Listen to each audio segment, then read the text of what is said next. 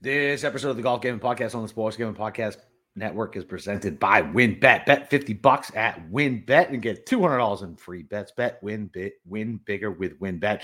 Download the WynnBET app or visit WYNNBet.com and start winning today. And we're also brought to you by Sleeper. You already play fantasy on Sleeper, but now you can win cold hard cash with their over under game. Just head over to sleeper.com slash SGP on your phone to join the SGPN group, and Sleeper will automatically match your first deposit up to 100 bucks.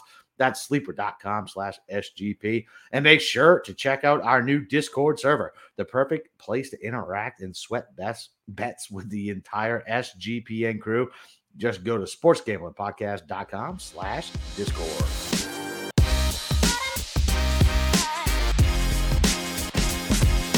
Welcome back, DJs, for the Open DFS Fatal Four Way. It's your boy Boston Capper with the God of Golf, Steve Shermer. We got Nagels Bagels and Andy Lack on. Boys, are we ready to stay up late and really fuck up our sleep schedules?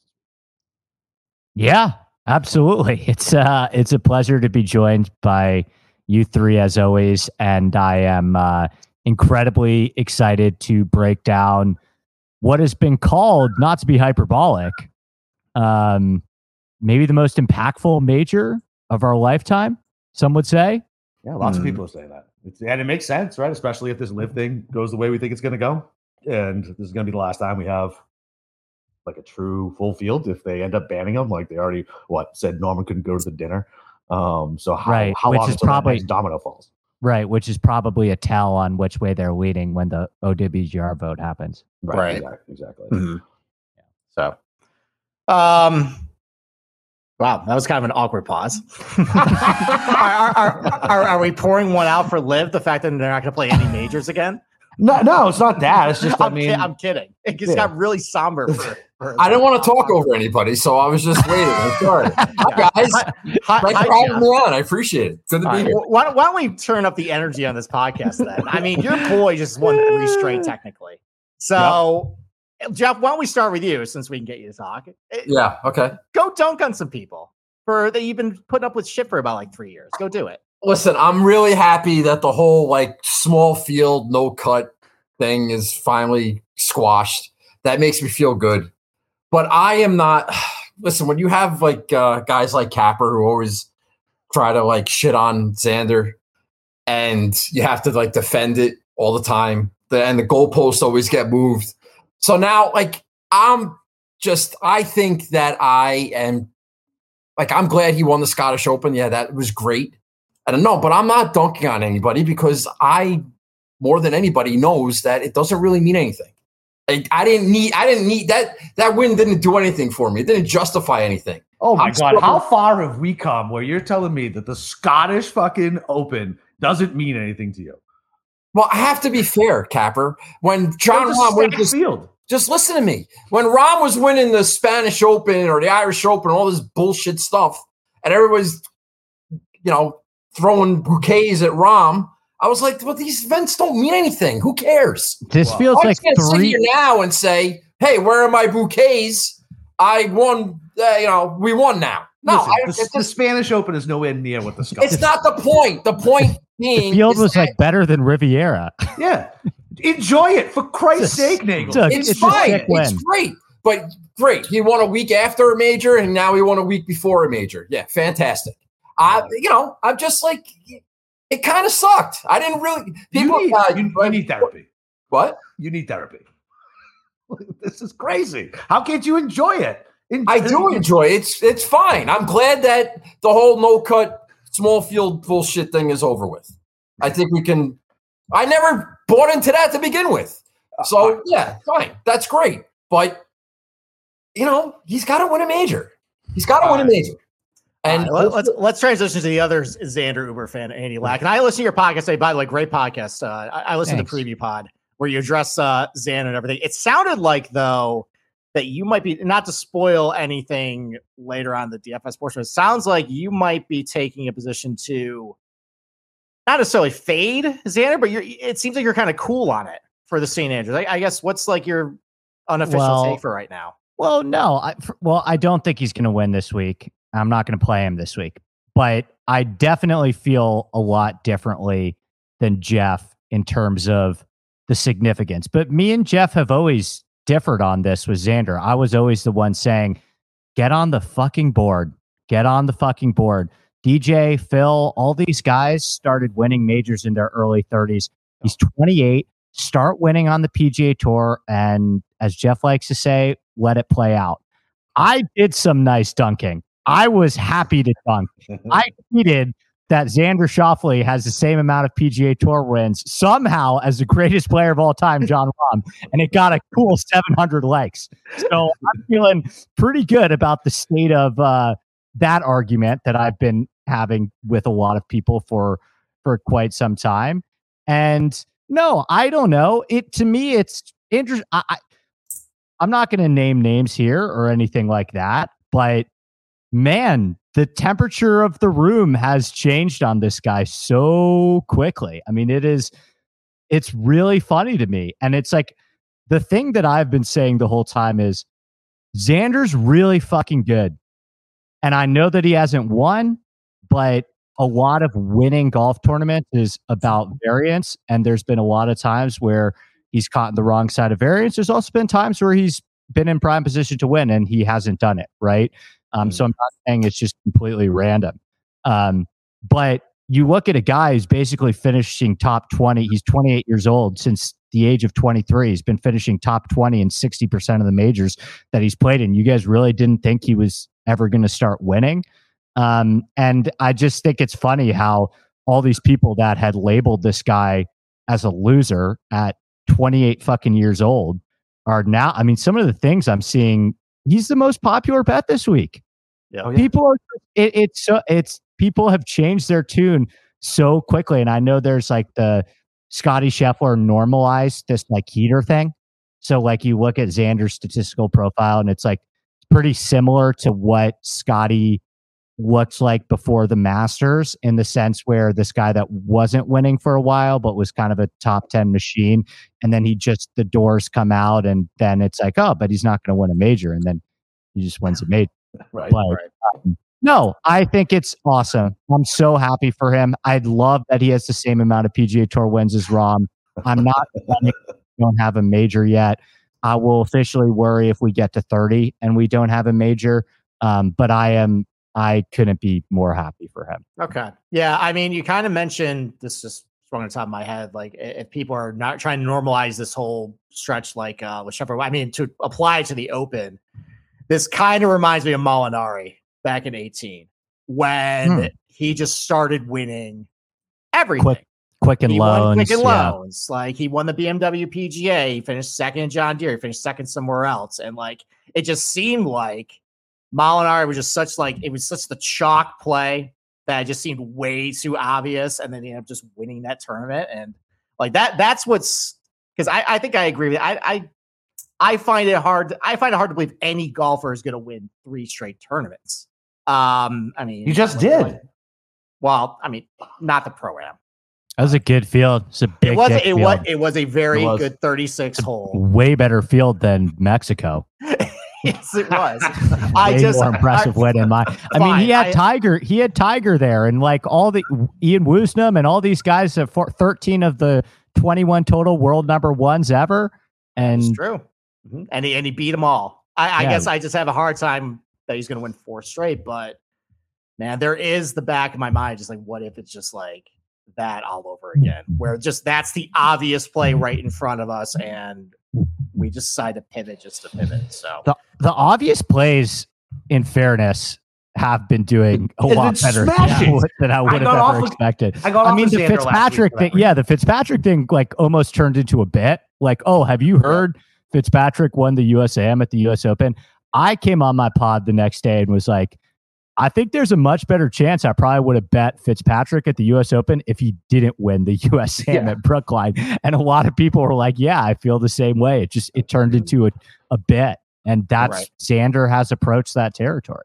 Okay. I mean, I was off of him last week. I I wanted to play him immediately, started playing him, and then listening to people, seeing how chalky he was. I had zero percent of him last week. Pivoted off of him. Yeah. Like like and it's like this week uh, i texted i texted steve when he was either two over or even on thursday i was like i think i'm just gonna football bet xander next week and just call it a fucking day and maybe maybe speed And he's like, let me talk you out of it. And then he goes and wins the fucking Scottish. And then he tells me last night that he's like, of all the trends that Steve thinks are important, he's number one. I'm like, fucking outstanding. So, well, yeah, was it all 12, all 13 or whatever? It was, it was all yeah, 13. Yeah, it was all 13. He got the he Dave Tindall got the he got the trends Oh, hit in God, Dave Tindall too. He Yeah. he was the winner in that one. I know. We probably, I, I, I'm not, for, I, I don't think I listened to the trends one with him, but I, I got a feeling we probably were on the same wavelength based on what you were saying on that podcast. So, Are you raising your hand? This is Yeah, I want to say something. yeah, You I was going to go to you next, but that's okay. After day one, when he was 11 shots back of Tringale, do you know what his number was? Were you talk about betting him for the I was talking about No, betting for the Open. For the yeah, open. for the Open? But do you know what his live odds were at the Scottish? Like after Uh, day one? no. You know- like- Does anybody know that? Is that I think it was common 50 knowledge? or 60 to 1, maybe. Probably fifty or sixty. Tringale, in fairness, doesn't get a lot of respect. So I remember looking at it throughout and being surprised. As soon as Xander and Fitz got within three, I think they overtook him as the favorite. Yeah, I, I think I texted Capper. I'm like, all right, so the lead is four under with Woodland, right? Yeah, exactly. That's exactly. so what we're like, all right, we're going to Yeah. work backward from there. Yeah. Yeah. So, all right. So why don't I flip the script on both you guys, uh, based on just kind of like how you tend to approach golf tournaments. So, N- Jeff, why don't I start with you since you know I haven't talked for a while. while. So, you tend to be, and, and I consider the Open to be kind of like the most like feelsy one. As far as like, yeah, we have all these stats in front of us, but a lot of them are just based on American golf and like the style of golf over there is a little different. And um, I guess like, is there any stats you're kind of valuing this week, or are you just going all in on just kind of like your normal, you know, pattern of just like you know feels, like history, like mental fortitude, all that stuff? Yeah, I yeah, I saw that question in the uh in the in the show notes. Um There were show notes. yeah, it's not exactly I it's not always exactly a, a it's not exactly like a trackman tournament, right? And Right. I don't know what's you know, I you know, by the way, before I go into this, last week with the with the weather at the freaking Scottish, Yeah. And the waves, Cappers on on the sh- on the show telling me I should do PMAM or AMPM or whatever it was. Yeah, PM. The complete opposite of whatever what I was doing. In my player pool, all my guys were PMAM, and I had just threw my freaking hands up. And yeah, we I think we all had like terrible weeks because I don't I don't even know like what the weather ended up doing. I know It- Xander was he was late early It was. It, it was and definitely. he was like a three shot advantage. And yet he went on, and yeah, he was 11 shots back, but Well, then he went on to win. it was like I don't know JT. what happened. It was Anyway, like, it was like JT at the weather at the, in Scotland sucks, and I hate it, and it really messes me up. So yeah, I try to uh, be like feel an open championship. I heard somebody today, I don't know what show it was, we were talking about. It might have been you guys. I don't know if you said this in your preview thing that the the Open at St Andrews is kind of different than the Open at all the other venues. I don't know. I I don't know. I heard somebody talk about that and how it's just it's it's it's just a little different. Right? You want to have maybe that the class and experience and pedigree matters a little bit more this week than say it did for Morikawa last year at that venue. So, I mean, I guess no. I guess is the answer to the question. No, I'm not really looking at uh, one specific stat thing, but I never look at anything. And besides, I heard the stat database is sucking now anyway. So Well, not every stat database. I was specifically speaking about Fantasy National, which Okay. blows. but not the name of the names. Yeah, no, I don't care. They don't fucking sponsor the show. They um, uh, it's I, I don't think that's Yeah. free advertising when you put it that way. no, it's definitely not free advertising when I tell you your fucking No. system blows. um, Okay. But, But I, well, yeah, Andy, why don't I I mean, flip it to even- you then? Oh, wait, I just have a real. I have a question. Uh, so, so I mean, as far as like weather stacks go, right? Like, it's always a dangerous game to play because look, I did a shit ton of AMPM, but you know who was in my AMPM stacks? Scotty Scheffler and and the ear, Lucas Herbert. Like, I mean, so it didn't matter. I got Mhm. the guys wrong. Hang on for too. one more week on Herbert, buddy. Oh, I'm going back. Don't worry. I'm going back. The uh, I'm- like a, I'm like a. Never mind. I, can't I don't know if I can say that or not. Um. So yeah, like, it, I mean, the weather is definitely one thing, but like you said, Xander was on the bad wave.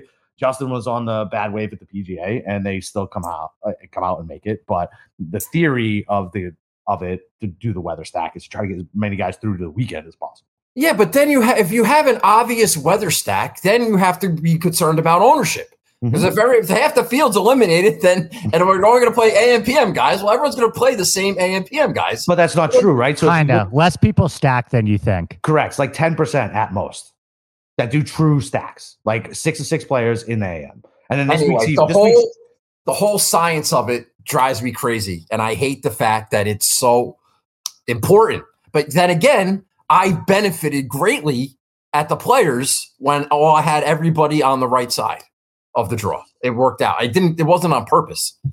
So I don't know. It's uh, yeah.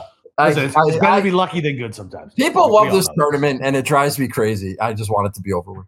I like it because it's comes on at one a.m. Bummer. He is.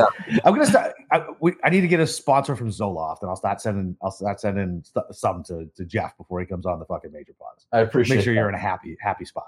I'm, I'm happy. I'm oh, just. Yeah. You seem really fucking thrilled, Jeff. Your boy just won three tournaments in a row. We're talking about the Open, mm-hmm. and I haven't heard a single positive thing yet. You want a virtual hug? I don't want a virtual hug. I'm very happy that. Uh, no, I where, where'd he go?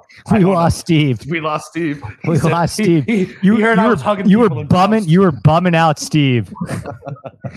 Steve went to the live tour. That's it. No announcement. No nothing. He just bounced. he's gone. Um, I mean, can I can I can I play some of the stuff that Jeff was saying about the weather yeah, context real quickly yeah, though?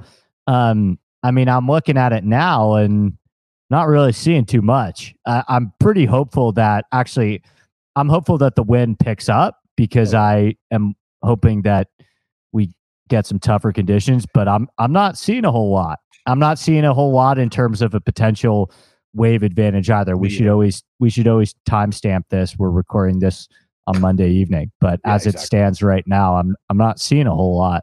No, I'm with you. I don't see anything right now, but um I mean, it's Scotland, right? So I mean, that's why.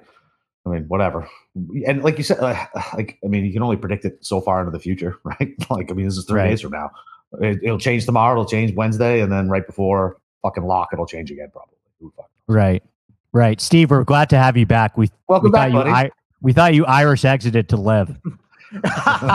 There's some rumors swirling for a while that I'm going to live. No, I think my wife uh, fired up Netflix. I think it just killed the internet uh, streams a little bit. So, hmm. um, all right, you guys just want to jump right into uh, DFS well, Andy, let's say so. He just addressed like the wave stack. Uh, what about what about like stats in, in particular, uh, like uh, skill sets? Are you looking for anything particular? Well, I'll be honest. I haven't listened to anything. I've gotten a lot of texts from group messages saying people are saying some stuff that they know I'm not going to agree with um, and would be triggered by. So I'm glad I haven't been really listening to much.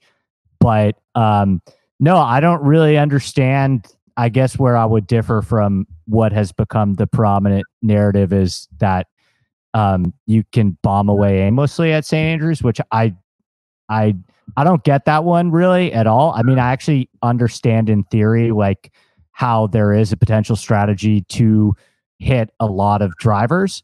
Um, but man, can I read you guys a couple texts that I got from yeah. somebody that was just at St. Andrews a month ago about yeah, sure, go for it. about yep. the course conditions? Mm, yep. Because I, when I go, th- and I know Steve does this too, when he goes through hole by hole, um, like okay, so let me let me uh start here. Thirteen Hole number 13 is a great example of how they'll be challenged this week.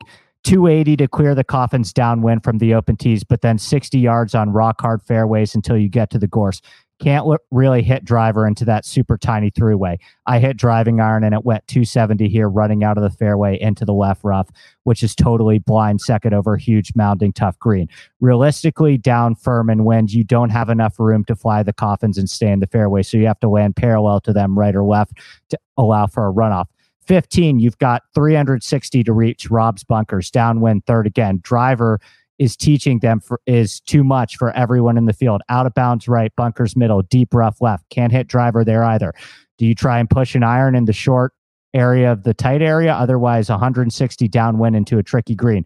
Not easy. On 16, Driver goes into an area 30 yard wide with OB right and Mounds pushing the ball there unless it's perfect. Drives lefts from bombers downwind, get pushed by the Mounds into Grant's bunker, which is 375 from the tee. Dead rough left of the fairway. Forces can't hit driver there either because it's for the people who hit it short. I managed to hit one right side of the fairway, 105 with an iron, but that was not a smart shot, and I could have easily blown it OB if I had driver. Road Hole needs no introductions, but from open tees, it's downwind. It's 350 into the tiniest sliver of fairway you can imagine. Rough left goes has been super thick, going to be impossible to hit this fairway with a driver, and I bet we see a lot of fairway woods. So I just like, d- does that sound to you like bomb away aimlessly to me? I, no, I think no. this, I think this course is, it's really brown. Like I mm-hmm. watched all the videos today and it's really brown. And I, I went back to check myself and looked at 2015 and was like, okay, was it this brown this year? And then no, it wasn't no. this brown um, in 2015 at all, or 2010. I didn't really look at 2005 in all honesty, but no, I my thoughts on this is that this Open Championship is an inflection point for modern technology and St. Andrews and how they meet and interact in the future. And I think that the R&A is not going to go down without a fight. I mean, they can't do anything else to the course. There's already tees that are in fucking cow pastures a thousand yards from different greens. So I think that it's not like they're sitting there saying, this narrative with St. Andrews has been going on for a decade, right? Like the uh, Slumbers has spoken about this publicly.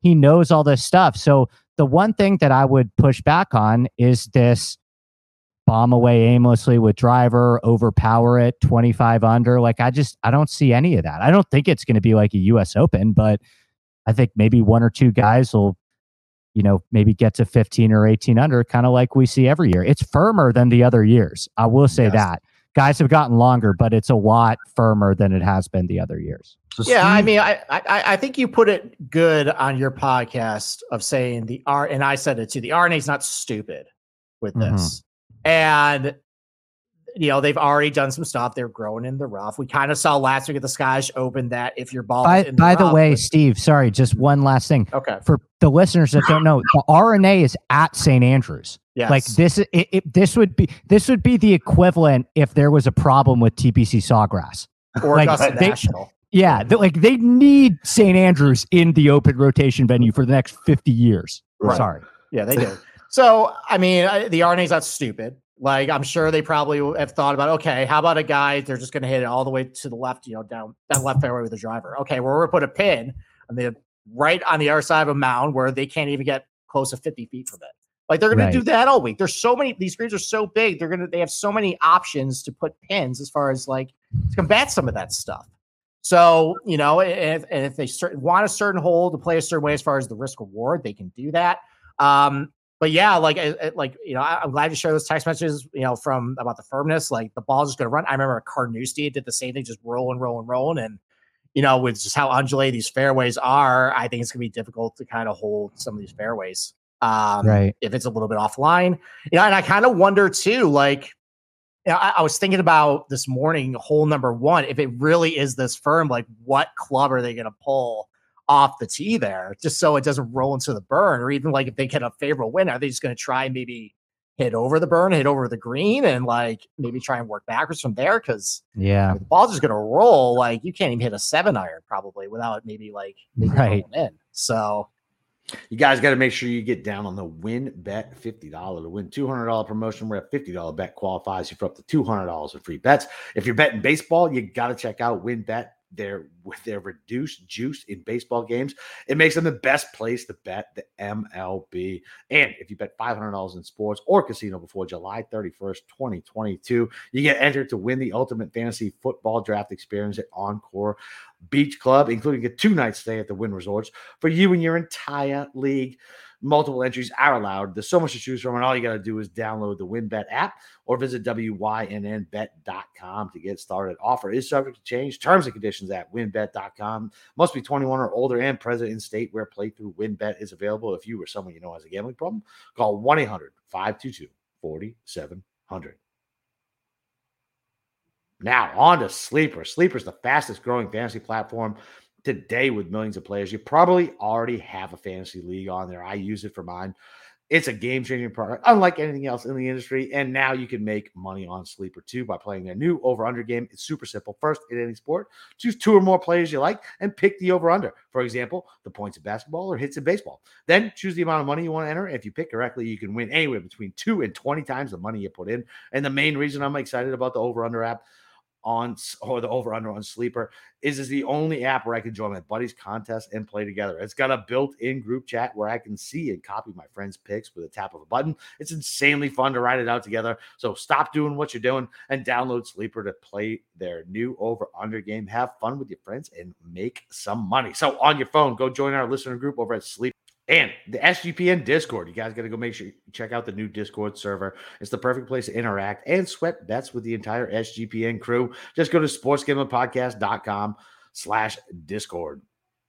Right. I, it's going to be fun. It's going to be interesting. I think it's going to be a lot of luck as far as like, as far as guys getting like kind of bad breaks like with this tournament. But yeah, like I, I, I, I think if there isn't any win, I think if you play really well there, it can yield like an 18 under 20 under score. For but like sure. I, but it feels like like the narrative has been like this is gonna be Kapalua 2022 all Your over. pendulum's just swung too far, it has. as it And always I- does. yeah, and I, I think like the scores are there, but it's not gonna be just driver wedge like we see a lot of times on the PGA Tour. I, I think there's a lot of ways to play it. I think there's a lot of ways you can actually get to a good score. You just have to know where the pin is, and you got to have good conversation with your caddy, and you got to execute.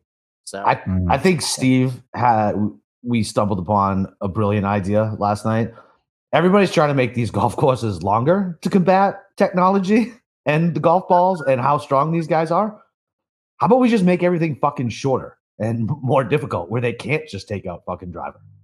yeah. Yeah, Well, like, I think it they was- should. it- I think they should roll the ball back. But Well, the, well, it was whole other interesting. I, I got that idea from uh, in Shackelford's email. They were talking about how how the the rough and the bunkers have been pushed in on 16 a little bit. Where if you actually use the forward tee there, you can't get to the left fairway. And if you want to pull driver, you actually have to cut off more of the OB to get to where you want to be. So that actually might dissuade people from pulling driver. It's it's it's it's interesting that they like might be thinking about that. It's the guy who is I, I think like he's on the R&A like sets up some of the courses. Up the Right. hole specifically. I'm like, huh, that's actually kind of interesting. Right. So- Well, I think they should play the Open with hickories. Yeah, I know you do. I agree. Fucking stop it. How the fuck do you handicap that with with Patrick Cantlay? Well, even though even though Steve says he's the first thing that pops in my brain. Steve tells me Cantlay is like a golf nerd, and definitely played with hickories. But like these guys, these country club kids, they didn't grow up playing with hickories. I mean, it's like giving like college kids uh wooden bats in the World Series of baseball, and being like, have fun. Yeah. It'd be Oh, I heard. I heard Shane Lowry hits a niblick really well. So that's that's a good lean. Lord. Hey. All right. All right. With that, why don't we Let's get not talk about the Niblets. Hardcore high flyers fan over here. There you go. All right, let's uh let's get to uh DFS pricing. So Jeff, why don't we start with you? Why don't you break down the ten thousand dollar range? Why don't you just you know talk about it? Maybe pick a guy or two you like and one guy you're fading. Okay. Thanks. Uh I I- I'm not doing this out of spite. I'm not. But all I'm hearing so all I'm hearing about is is about creativity and you know having having to make putts and you know you have to you, uh, there's another word that I'm that, that I'm trying to think of that I can't. Ima- Imagine Imagination. There are a lot of yeah, buzzwords. yeah, this you know, you yeah. just gotta, yeah, yeah. And I, I think I like Spieth at ten thousand. I do, and you know, we haven't seen ownership yet and popularity, but where he's where he's priced, DraftKings wise. You know, you got the PGA champion, you got the defending champion, you got Xander who wins everything, you got the US Open champion, you got Zalatoris like right in that that range of a couple guys in each direction. Spieth is just kind of sitting in the middle there, and he's a big question mark. And I just the creativity that's going to be needed. His open record is pretty spectacular. I know he doesn't fit like every trend coming in with the coming in off a top five. He hasn't been great in the majors this year. kind of give him a bit of a pass at the U.S. Open because you know if he was sick or whatever that whole thing was. He wore white pants. He wasn't that sick. Okay, good to know. Good nugget. Thanks, it was a, it was the stomach bug, bro. But I just can't. I. That's where I think I want to go in the in the tens. But you know, Rory's been cursed a little bit. Rahm's been cursed a little bit. I mean, all, they're all great. JT, uh, is he hurt? He withdrew from the Travelers. He was wasn't great last week, and now it's like, ah, you know what? He hasn't been great at this event. Although, if it's windy or whatever, now I'm convinced that you know he's no longer a house cat, right, Steve? He can play in the wind. He's got every shot. Big time. Yeah. And then you got Collin, like whose odds are too high, and it's like the same thing as last year. So yeah, there's some decisions to be made, obviously, in this range. But I like. uh I'm I'm looking at I'm looking at seeing what Jordan does. I don't. I, it's to depend on ownership for me. If I had to fade anybody, I wouldn't want to, but I probably pick JT only because of there is a question mark of whether or not, like, oh, let's not forget about that. You know, he did. Maybe he's hurt. Who knows? So, and I'm not poking the I'm not poking the Rahm bear. You know, I'm just kind of let that be. I'm not gonna sit here and talk shit about him and then have him. I will. Yeah, sure. go ahead. Have a good time. Well, let's transition to you then, Andy. Like, why don't you break down this range? Well, I think we have to talk a little bit about how this ownership is oh, formulating. Oh, um, it's quite concerning. Uh, Spieth will be very popular, Jeff. I'm okay. just letting you know now. Not insane. He won't be as popular as Xander, but he will be um, maybe s- top five highest owned players on the slate, certainly. Um, sure, his so we'll, has a lot to do with that. Right. recent form. Yeah. He, Spieth, the Spieth links, like he hasn't finished worse than 30th in a open championship in his life. He almost won last year. He's, people love Spieth this week.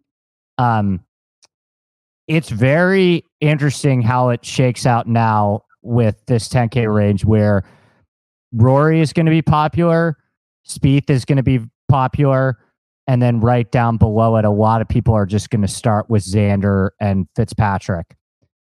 There's like nobody playing Jon Rahm. No, like no, like nobody. And I, it, listen, uh, this guy, I I thought he was going to win the Scottish last week. I actually really did. Um, I'm embarrassed to admit I bet him at 12 to 1 to win the Scottish. His betting Boo numbers, this man. his betting, I should be booed. Honestly, I should be booed. Like I really, I don't know. I just saw it. Um, his betting number has drifted. It's really fucking annoying because I don't like being in a position where he's severely underowned and he's the forgotten elite, but we're getting those vibes big time with him. I just I didn't want to have to worry about him, but I think you have to if Jon Rahm's on like 10%, like you have to he has to be in the conversation. I don't think this is a particularly good course fit for Rahm, if I'm being honest, compared to the other elites. I think that Jon Rahm is at his best when he has a long iron in his hands as much as possible. I think that you want to play him at Bay Hill and Torrey Pines and maybe some of the U.S. Open venues where the way that Jon Rahm and Will Zalatoris and Viktor Hovland separate themselves from everyone else is because they're so freaking good from 175 yards plus. And I don't think that there are a lot of stock mid to long iron shots at St. Andrews. And so I think that the best, one of the best parts of his game, especially too, if you think this course might take driver out of his hands a little bit too, gets a little bit devalued. Um, and by the way, Scotty Scheffler is going to go under own too. Like, just gonna, and I like Scotty Scheffler's course fit more than uh, Rahm's, but I will wrap it. And I don't like Collin at all this week. Um, okay. but he he won't. He'll be fine. But I think Rory's going to win. So I don't like. I don't really know how to how to navigate that yet. If if I'm gonna lock him or I I got I'm hearing now he's cursed, but um I still think for me, I'm leaning towards playing a lot of Rory McIlroy. Um, but I have a lot of um, hesitation because I haven't, I did not expect such stark differences in the ownership. And if Rory McIlroy is 3 four times more owned than Scotty Scheffler, then I'm gonna change my mind. But it's Monday night. Yeah, right. and these and these things change, right? Like I felt like we thought the same thing. Like like I know you were playing Scotty. I've been playing Scotty the last like four or five weeks when he was coming in at like 10, 12%. Last week he came in at 20. And every time yeah. we, every time we think Rahm is going to be under owned, when you right. open up when when you open up your fucking whatever contest you're in, he's fucking twice as much owned. He's still 22%. Right. Especially in all, the high stakes he gets. Yeah, because there. we all talk yeah. we, we all talk ourselves into, well, if he's gonna be low owned, then I'm gonna play him. Well, you're having that right. thought. There's fucking hundred other people that are having that thought, and you know. So it, and I don't know. It, it, it's it's tough with Rahm because you're right. If he is sub ten, you have to think about him as, just as mm. far as game theory goes. But right. Um, yeah, I mean, like I'm kind of in the same boat. I think as far as you guys, where I don't have any final decisions right now. I'm waiting on if there is a weather split, what the tee times are going to be, and just maybe just seeing how ownership shakes out, where guys are drifting, stuff like that.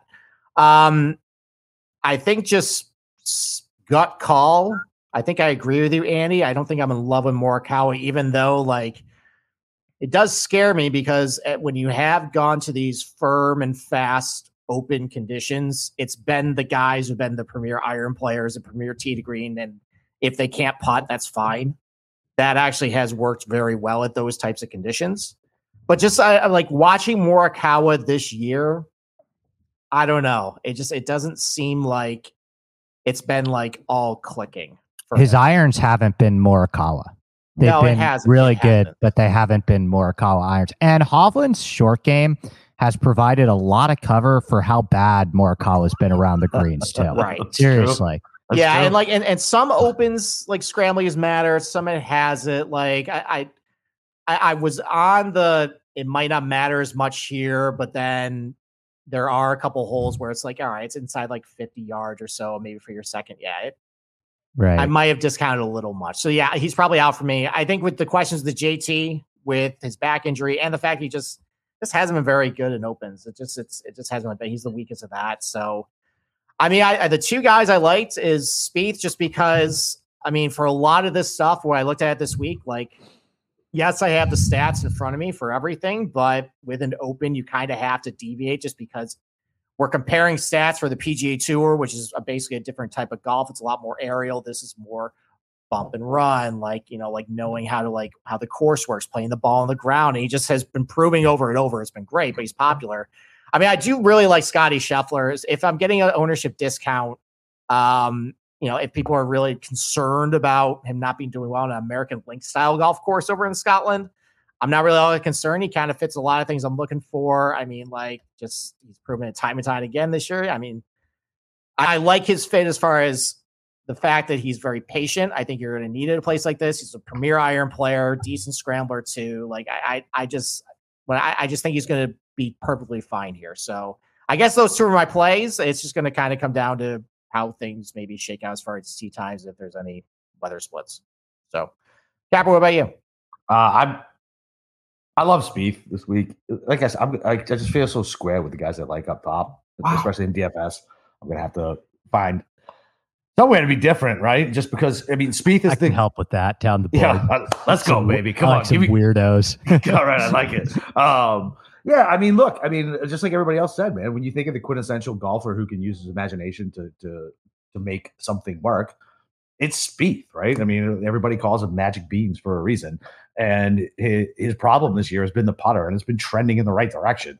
Um, you know, I we don't get strokes gain data from uh, Scotland, but um, you know, I mean, I didn't see him missing a whole lot of bunnies there. But even even when he missed the cut at the Travelers, like he still gained over two, gained over five at the Memorial, basically neutral at the Schwab. You know, like I mean, it's gone from losing seven, losing two, gaining a little bit, losing three to gaining at least with the data that I can find, like over his last three, right? So water finds its level. He's always been a good fucking putter. And if he where's his normal miss though? That's my question. Is it is it right or left? It's right, right? It depends on off the, off the tee. Off the tee. I think it depends on the week with him, to be honest. Okay. All right. Yeah. So in my brain, it's it's right. It's right, I think. Yeah. More yeah. so. And so you get more trouble left here, yeah? No, I think more trouble. Right. Oh, is it the opposite? You get you get more trouble right. Oh, OB uh, yeah. is right. That's why people like Cam Smith. Yeah. Okay. All right. Yeah. I mean, listen, I don't care. Like, I, I like Spieth this week. Uh, I think his putter's trending in the right direction. He loves this type of shit. And uh, yeah, man, he's a he's a good he's a good open player. So why would I not? I, I want I would prefer the wins to be up a little bit with him, um, just because of his dome golf, like uh, like it was last year, and I mean it really affected anything. So it was like, what you, what you need, Jeff? What's up? That was like that was that's something I'm trying to figure out, questioning. Like I yeah I like Spieth, but that's what the the assumption that we're gonna there's gonna be some elements to to battle, and if none of these other guys have elements to battle, like does that does that hurt him?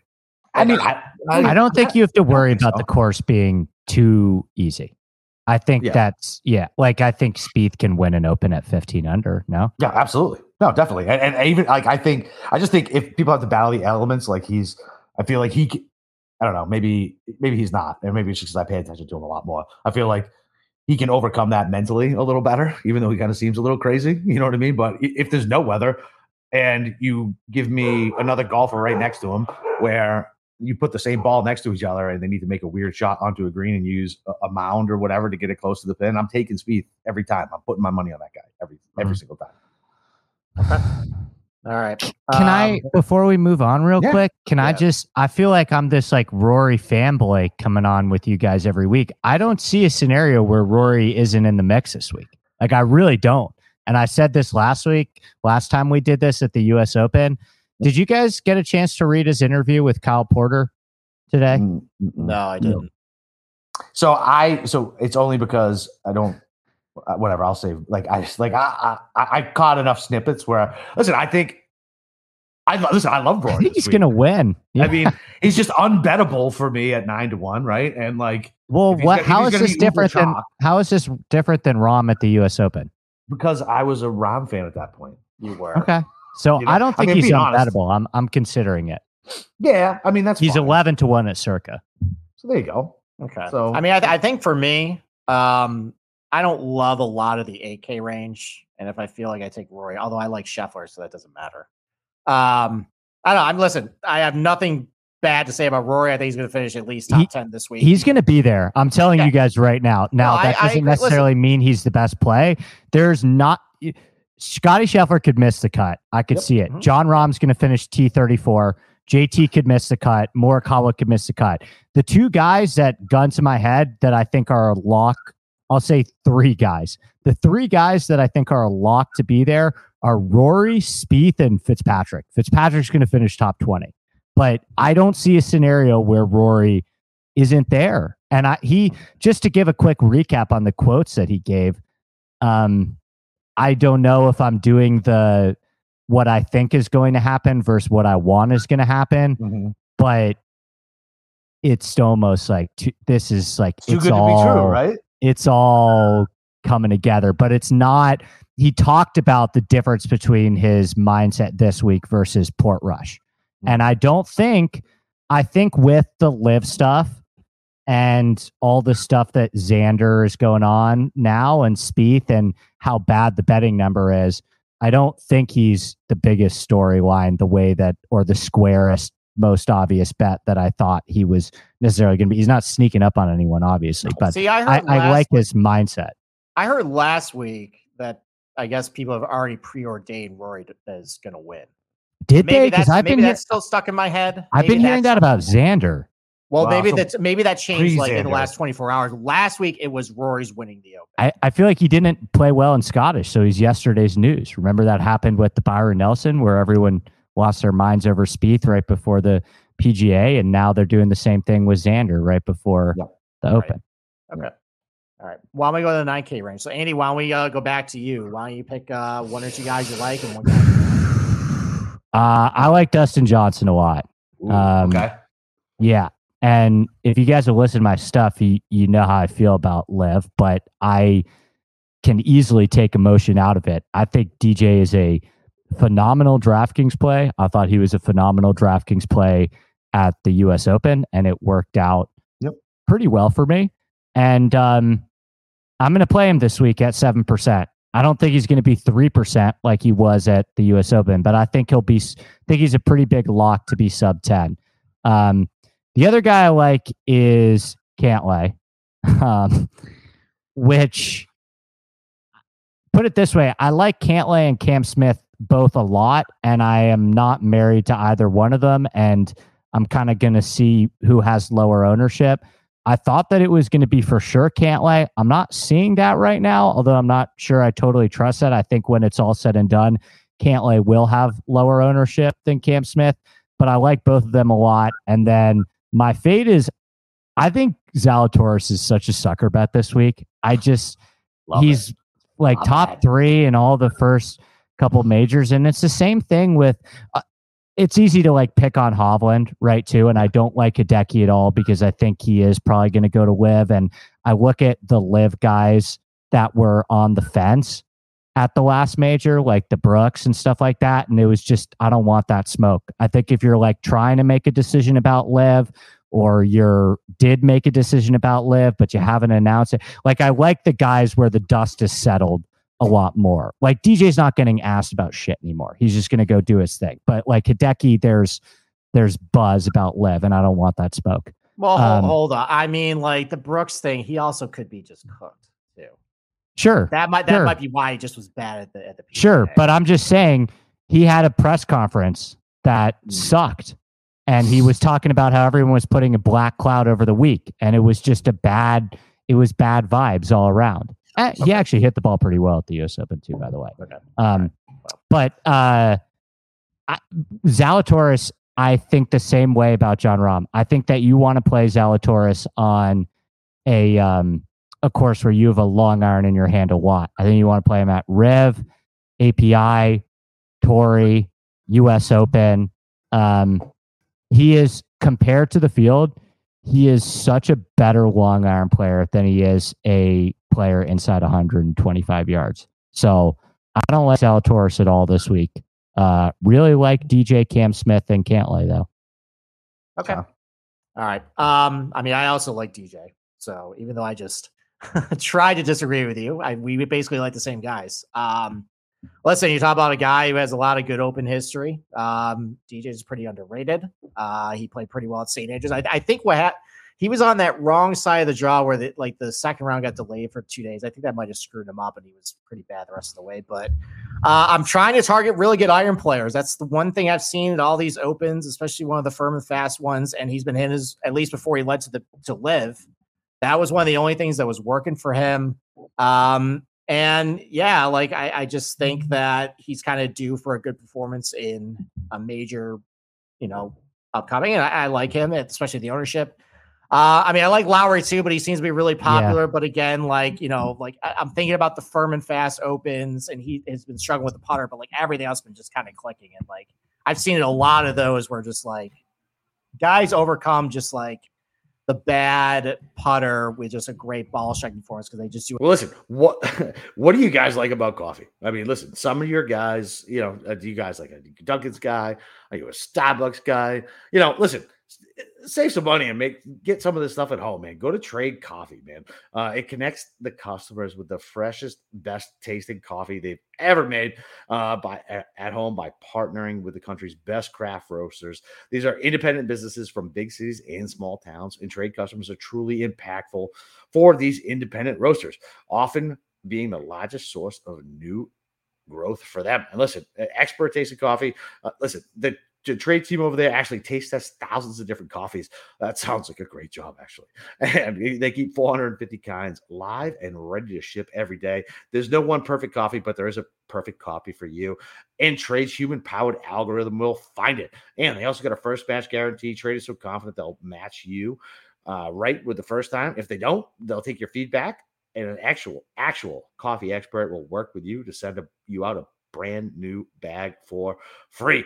Listen, whether your friends call you a coffee snob or you just know what it tastes like when coffee is perfect trades, real coffee experts personally taste, like I said, over 450 roasts. So they know exactly what to recommend for you because look the truth is what i like and what you like is going to be completely different you you will like a certain selection of coffee that are different from anybody else's taste. So all you got to do is answer a couple questions and you get your own personalized variety of coffees delivered fresh to you as often as you like. And there's no gimmicks. Trade delivers a bag of freshly roasted coffee as whole beans or ground, however you do it at home, and they'll guarantee you'll love it or your first order is free. Trade has already delivered over 5 million bags of fresh coffee with more than 750,000 positive reviews. So right now, Trade is offering new subscribers a total of $30 off your first order plus free shipping when you go to drinktrade.com slash SGP. That's 40 cups of coffee for free. So go get started by taking the quiz over at drinktrade.com slash SGP and let trade find the coffee you'll love. That's drinktrade.com slash SGP for over $30 off. everything else good. And you know, I like him there. And then I, actually I agree with you with Will Zalatoris, even though I just said like, you know, all right, target a good ball striker, but you know, with a bad putter, like with me, uh, for him is I just I don't trust him on slow greens. Every time his putter's getting fixed, it's been on fast greens and on slow Southern greens. Hills. Yeah. So or Augusta, Riv, all those. No, Southern was slow. Southern Hills was slow. No, It was a little faster. But I mean, it's it's all right. It's faster than what we saw. We're gonna see this week. okay. Okay. So I'm just fading Zalatoris. And he putted like shit last week and it proved me right. So I'm going to go with that again.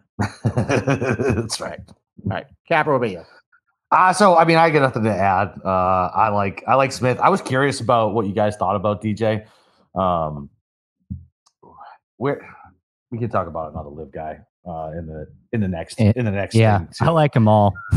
Yeah, and so so it is funny. Like, do you think like if, if we're talking about it on a Monday night, right? And maybe the LIV bias is starting to to fade away a little bit. Do we think his his ownership will stay that low? Or do you think once people start staring at, you know, 22% Lowry and looking at it Mm. at a 7% DJ, are they going to filter off of that? And are we going to end up with a 13, 14% DJ?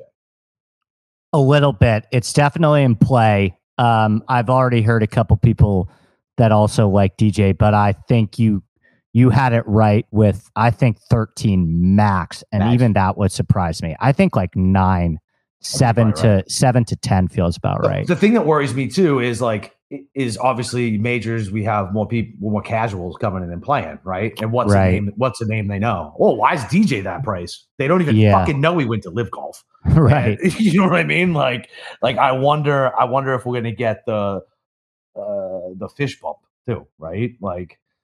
It just worries me a little bit, right? So I kind of want to see where that's creeping uh, as far as it goes. But I love Cam Smith, uh, and I think I, I really think uh, was it Cody who came on uh, your pod and talked about how immediately everybody was talking about Cam Smith. Uh, you put, I, yeah. I, yeah. So there was a bug in my head from fucking two weeks ago, and when shit like that happens, I can't get it out of my brain. So fuck it, Right. I'll play it. Um, and I'm playing Xander. I don't give a shit. Should have played him last week. he, he was fucking. He was too chalky. Couldn't do this. Couldn't do that. Fucking nope. I'm fucking playing the. I'm playing the Xander chalk this week. I don't. I will go down with the ship. I'm never a Xander guy. I've been betting him on all the fucking wrong tournaments this year. like literally, like all the wrong tournaments. I wrote him up at least fucking three times this, this year and never won on any of them. Um, he he said like I would have got a fucking annihilated with the books this week. I, uh, if he didn't, uh, I, I got him top twenty at I don't know plus two eighty, and then I had him twenty seven or better on another site.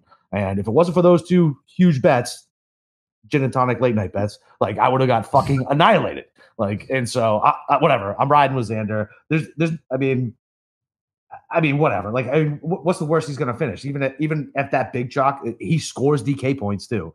Um, so if he comes in and any anywhere in the top ten, I think he'll pay off. I just don't want to miss it if he happens to fucking be Scotty Scheffler 2.0 in this crazy ass golf season we're living through. right. All right. Jeff, what about you? Oh, I've so I, a couple things. Um, I have this thing with Xander and the wind, right? We talked about it last show, and I didn't like him last week because, again, I didn't know what the wind was doing, and he wasn't great when he was out late. I don't know. I honestly don't know what the wind did for the next three days. So, can you answer that for me, Steve? Or you don't Um, know either?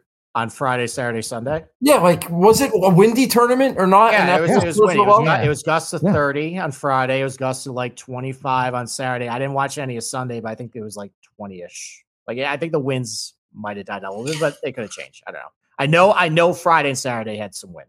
So it was it was definitely it wasn't benign. Nope. No, No, definitely, definitely not. he's fine. Yeah. Carnoustie So I was can't hard. I can't go with that in the wind thing. Yeah, but No, the Carnoustie wind thing's Can't go with Carnoustie it. have- Yeah, didn't have and wind. you got to end your can't Cantlay. Don't play Cantlay. In cold weather. Cantlay. That's dumb. No. What? What? First of all, it's it's like 75 and sunny in Scotland right now. Okay, It's not I- even cold I in saw those guys in beanies. That's why I said that. Yeah, because you just like you wear. But it was 75. It's not cold. exactly. So I thought it was going to be cold. That's why I said don't play him.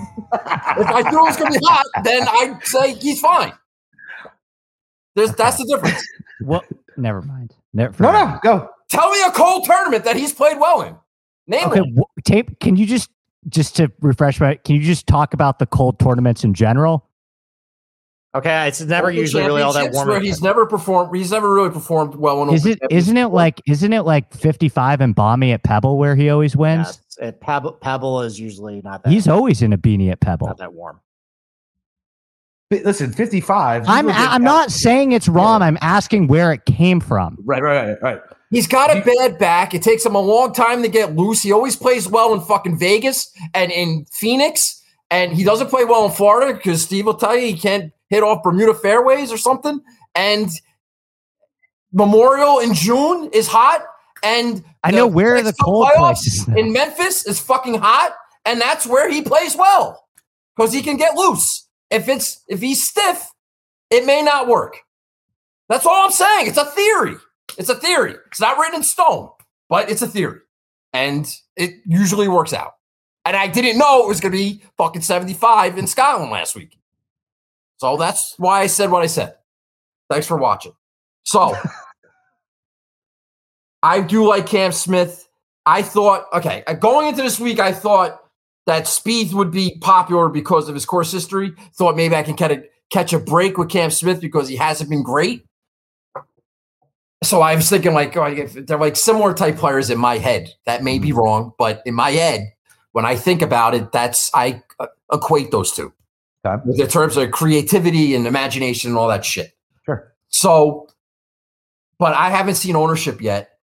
And you guys all mentioned Cam Smith. So obviously it's not going to be, I mean, coming off that 10th place finish last week, uh, it's uh, that he's, he's probably not going to be sneaking up on anybody. No. So I don't know. I have to, I have to revisit that. That's who I like the most in the 9K range, but that, that could change. Uh, and yeah, I mean, I don't know what happened to Victor Hovland. Does he have his clothes and clubs now? Who cares? Finally? Who cares? But uh, yeah, I, I, he's an easy fade for me. If we were, Can, can we can we have a conversation about Hovland? What the fuck Please. has happened to this guy? I mean, he hit the ball fine last week. I hear that all the He time. When was the last good. time he's when's the last time he's been in contention? The Yeah, players. Anything. Players. That was one He hasn't had it. He hasn't had a ago. top 20 in since the players. A I don't think time. actually. a long time. Yeah, yeah. He, So- you could get him as high as like 60 to one. but do I don't think like he's gonna win. But Cap, look at the tournaments he's won. You know, like maybe he's just been a little overhyped. Yeah, I mean, he Is that could be right. possible? His numbers are great, but you know, not everything is numbers. No, I- I, I agree that on this show. That, that's why I, that, that's why I wanted to, to, to kind of bring it up. Like, listen, it, it- maybe he won really fast, right? Ball striking bastard, right? And yeah, I mean, and maybe he's just kind of faded off. I mean, Matthew Wolff was hyped up too, same fucking class, right? Now his problems are a little Mhm. different, but maybe he's just maybe he's just came on the scene really fast and then just he's just gonna fade back and be one of these guys who were like, man, he hits the ball so fucking good and he lived, lived up to his potential. Or he's not that far away, and he's a supreme talent. He's not that far away, but you still think when you're talking about a major and short game and that type of stuff, it's like, he right, feels pretty far away to me. I think he's like in his head about the short game stuff too. Because Steve's right. He actually did hit the ball really well last week. Mhm. Um, and even throughout this cold run, his ball striking hasn't been that bad. But I think he's like in his head about some of the short. Yeah, I mean, the ball striking's been deteriorating a little bit since then. Like, it might be in his head. Like, right. I don't know. I thought he was close last week. That was just kind of a gut call. And I mean, to defend him a little bit, like, and I'm probably going to get yelled at for this, but the Desert Dubai Classic that he won, like, that had a really good field in it. So it's not like he's just been winning just Mayakoba in Puerto Rico. That was actually a good win for him. Hero yeah, he World, hasn't done anything Hero. Hero World Challenge. That's some big names. I mean, it's listen, only only 45% of the field was hung over on, on Sunday.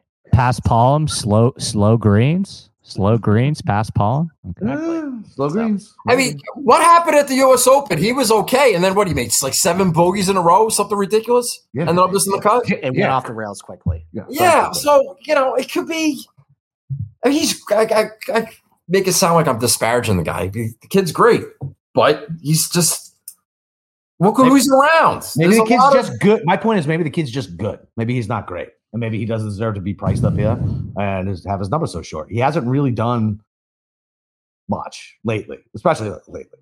So that's all. Well, the ownership will fuck that. He'll be oh, two no or three percent. Yeah. yeah.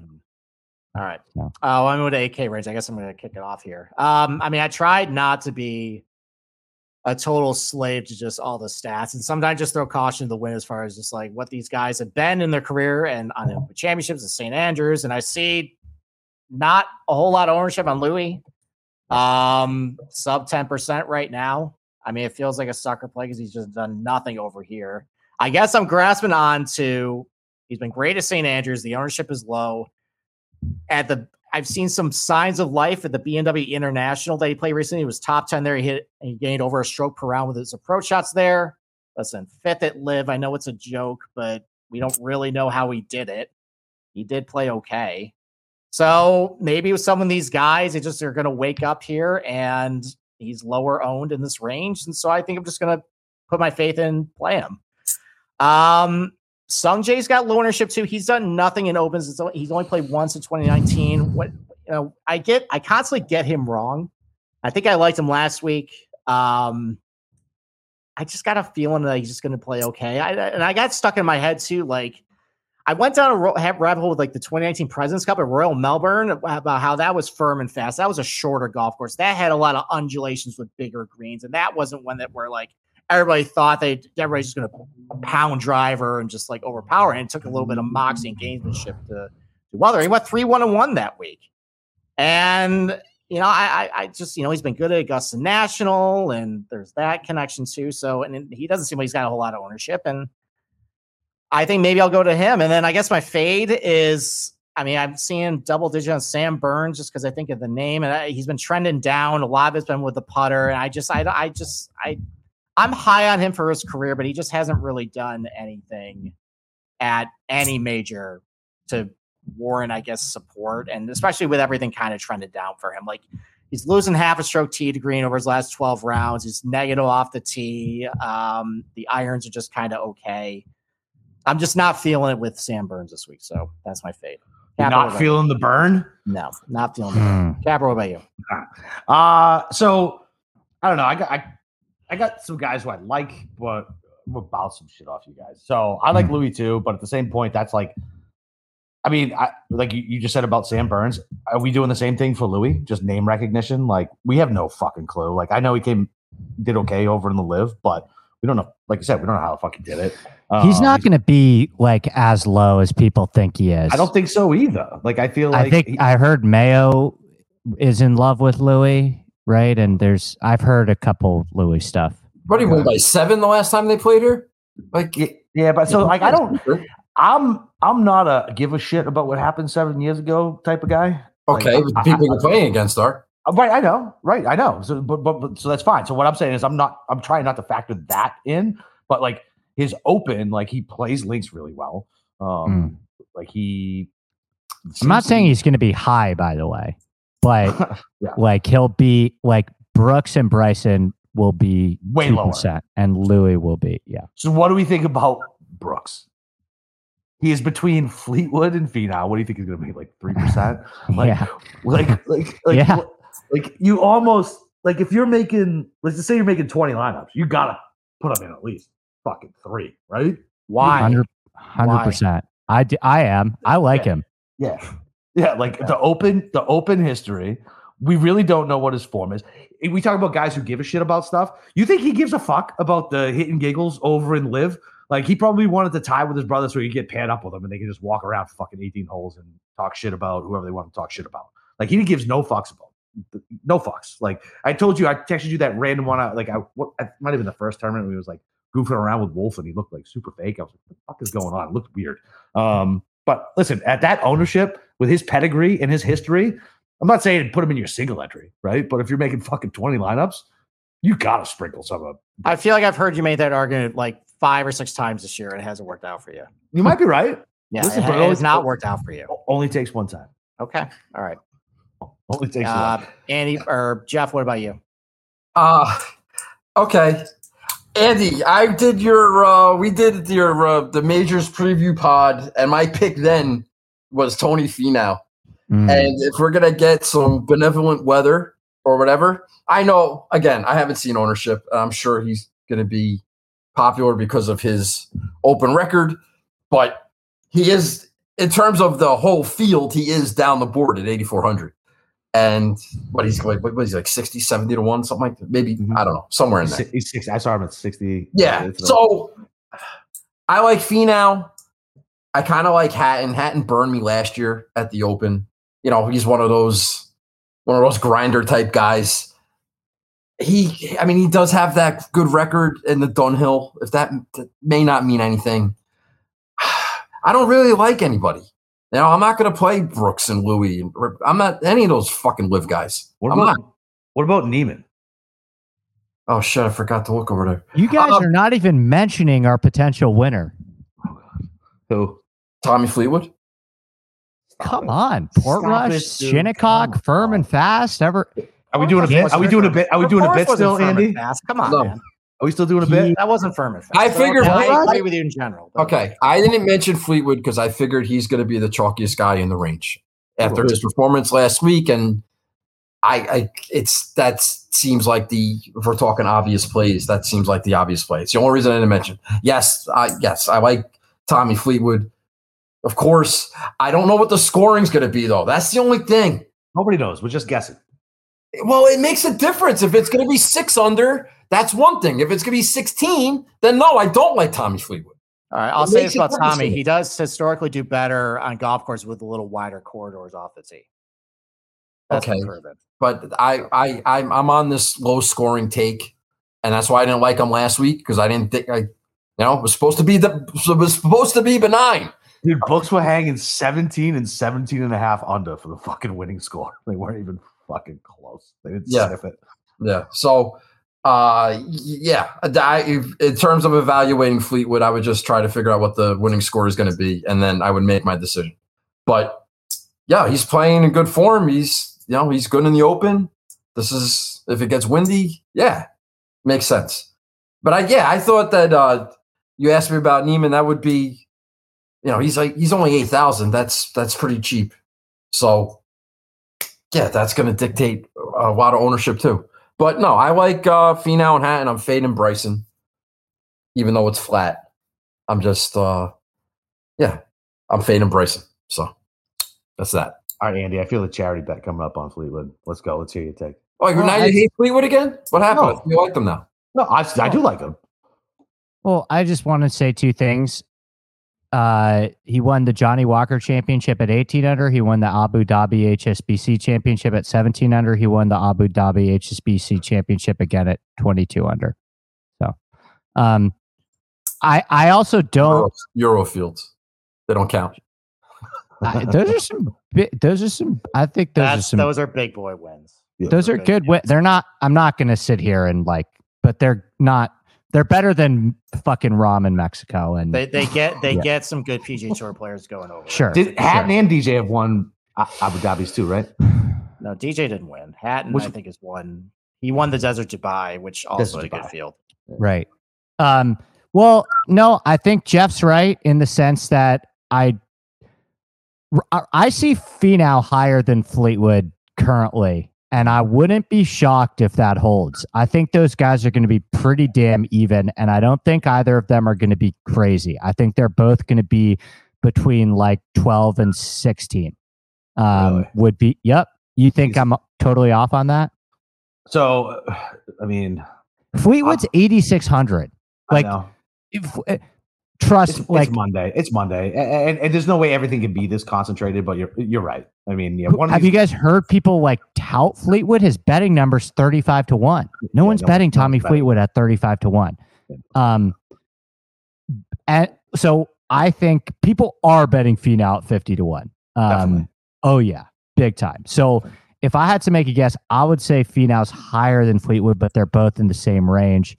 Um, I think I'm a little bit higher on Burns than you guys. I haven't oh. made a total decision on that, but I, I kind of like Burns this week. But no, I would play that. I think I could eat whatever Finau and Fleetwood are because I'm going to play a little bit of Brooks too, right in mm-hmm. between the two. Um, and I may have some lineups where I have all three of them in the same one. Oh, that's um, interesting. Yeah. Yeah. I think that's a good way to get, if you really like, if you really you like, you know, there's so much stuff that you can do if you like one of the chalky guys. Like if you like Xander, all you have to do is play is play a little Brooks, yeah. play a little Bryson, play a little Hovland, even play a little start your Xander lineups with Rahm and then play Hideki. Like you can do whatever the hell you want. If yep. you like at least one or two of the lower owned guys, you can play whoever the hell you want. And of the guys, I feel I don't like Bryson on this golf course at all. I think the you know I've heard John Daly comparisons. I think those are pretty asinine. I I the the same um the same John Daly is like the best hands ever. Um Bryson with his his single length wedges at at St Andrews and the 50 yard shots and you know he's his driver is he's got to hit like he's got to hit like nine iron off the tee on some of these holes because his driver's too hot. Yeah. Um, and he's, you know, he's also finishing, he's not finishing that great in the web ones either. So I like, um, I like Fee, Finau, Fleetwood, and um, my low owned guy would be, uh, would be Brooks. Okay. So, so real quick, what do you like? What, what do you like? What you seeing out of Burns?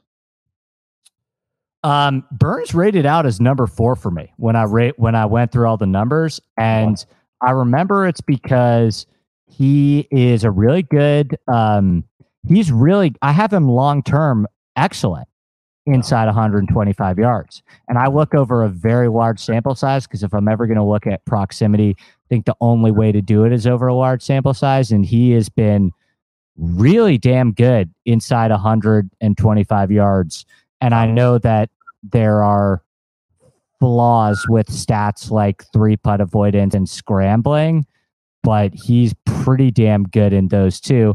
And he actually hit the ball okay at the Scottish and lost six strokes around the green. Um, so I like Burns. Okay. All right. I was just curious. Is that a good enough case?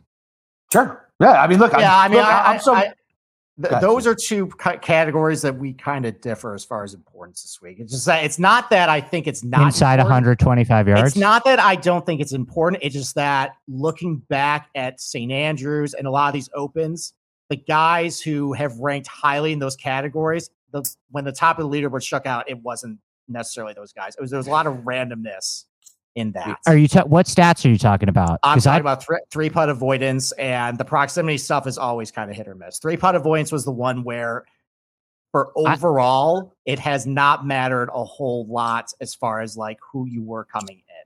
Did you guys know that browsing online using on incognito mode doesn't actually protect your privacy. That's right. Without the added security, security, you might as well give away all your private data, hackers, advertisers, your ISP, and other prying eyes. That's why I use IPVanish VPN to make it easy to stay truly private and secure on the internet. IPVanish helps you safely browse the internet, encrypting 100% of your data. That means your private details, passwords, communications, browsing history, especially important to some of you guys. And it will be completely shielded from falling into the wrong hands. Even your physical location will be hidden.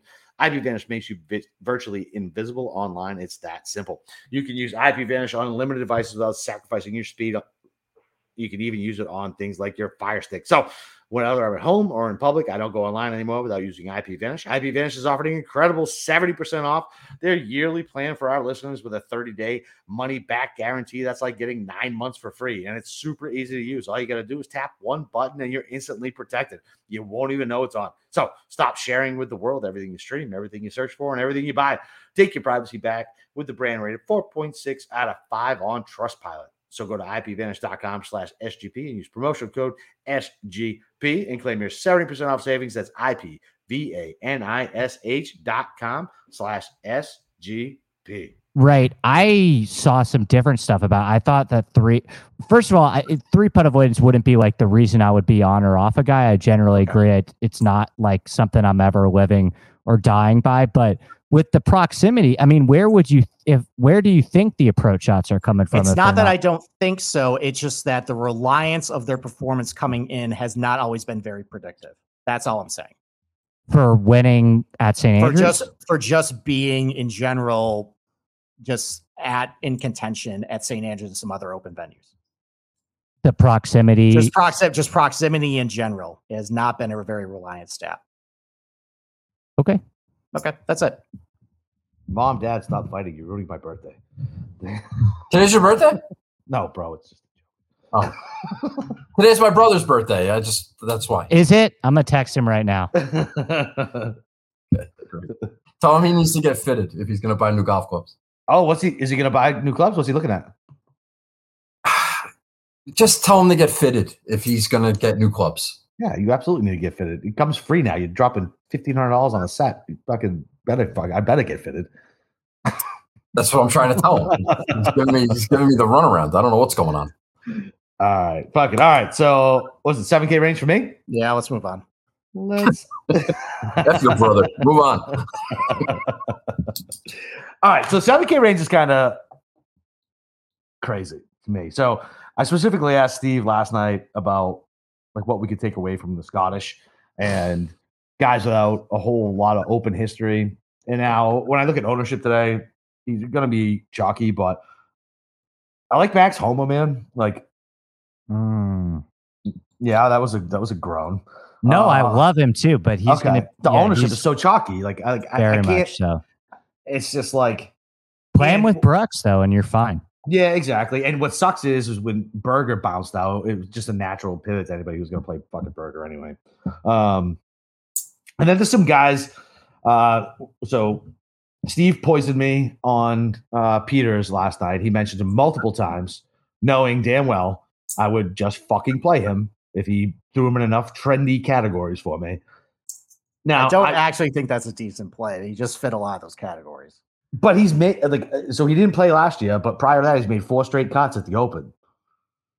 Now, granted, I'm not going to do what I did at the Masters and fucking basically lock button him into like seven percent of my fucking lineups to watch those all explode.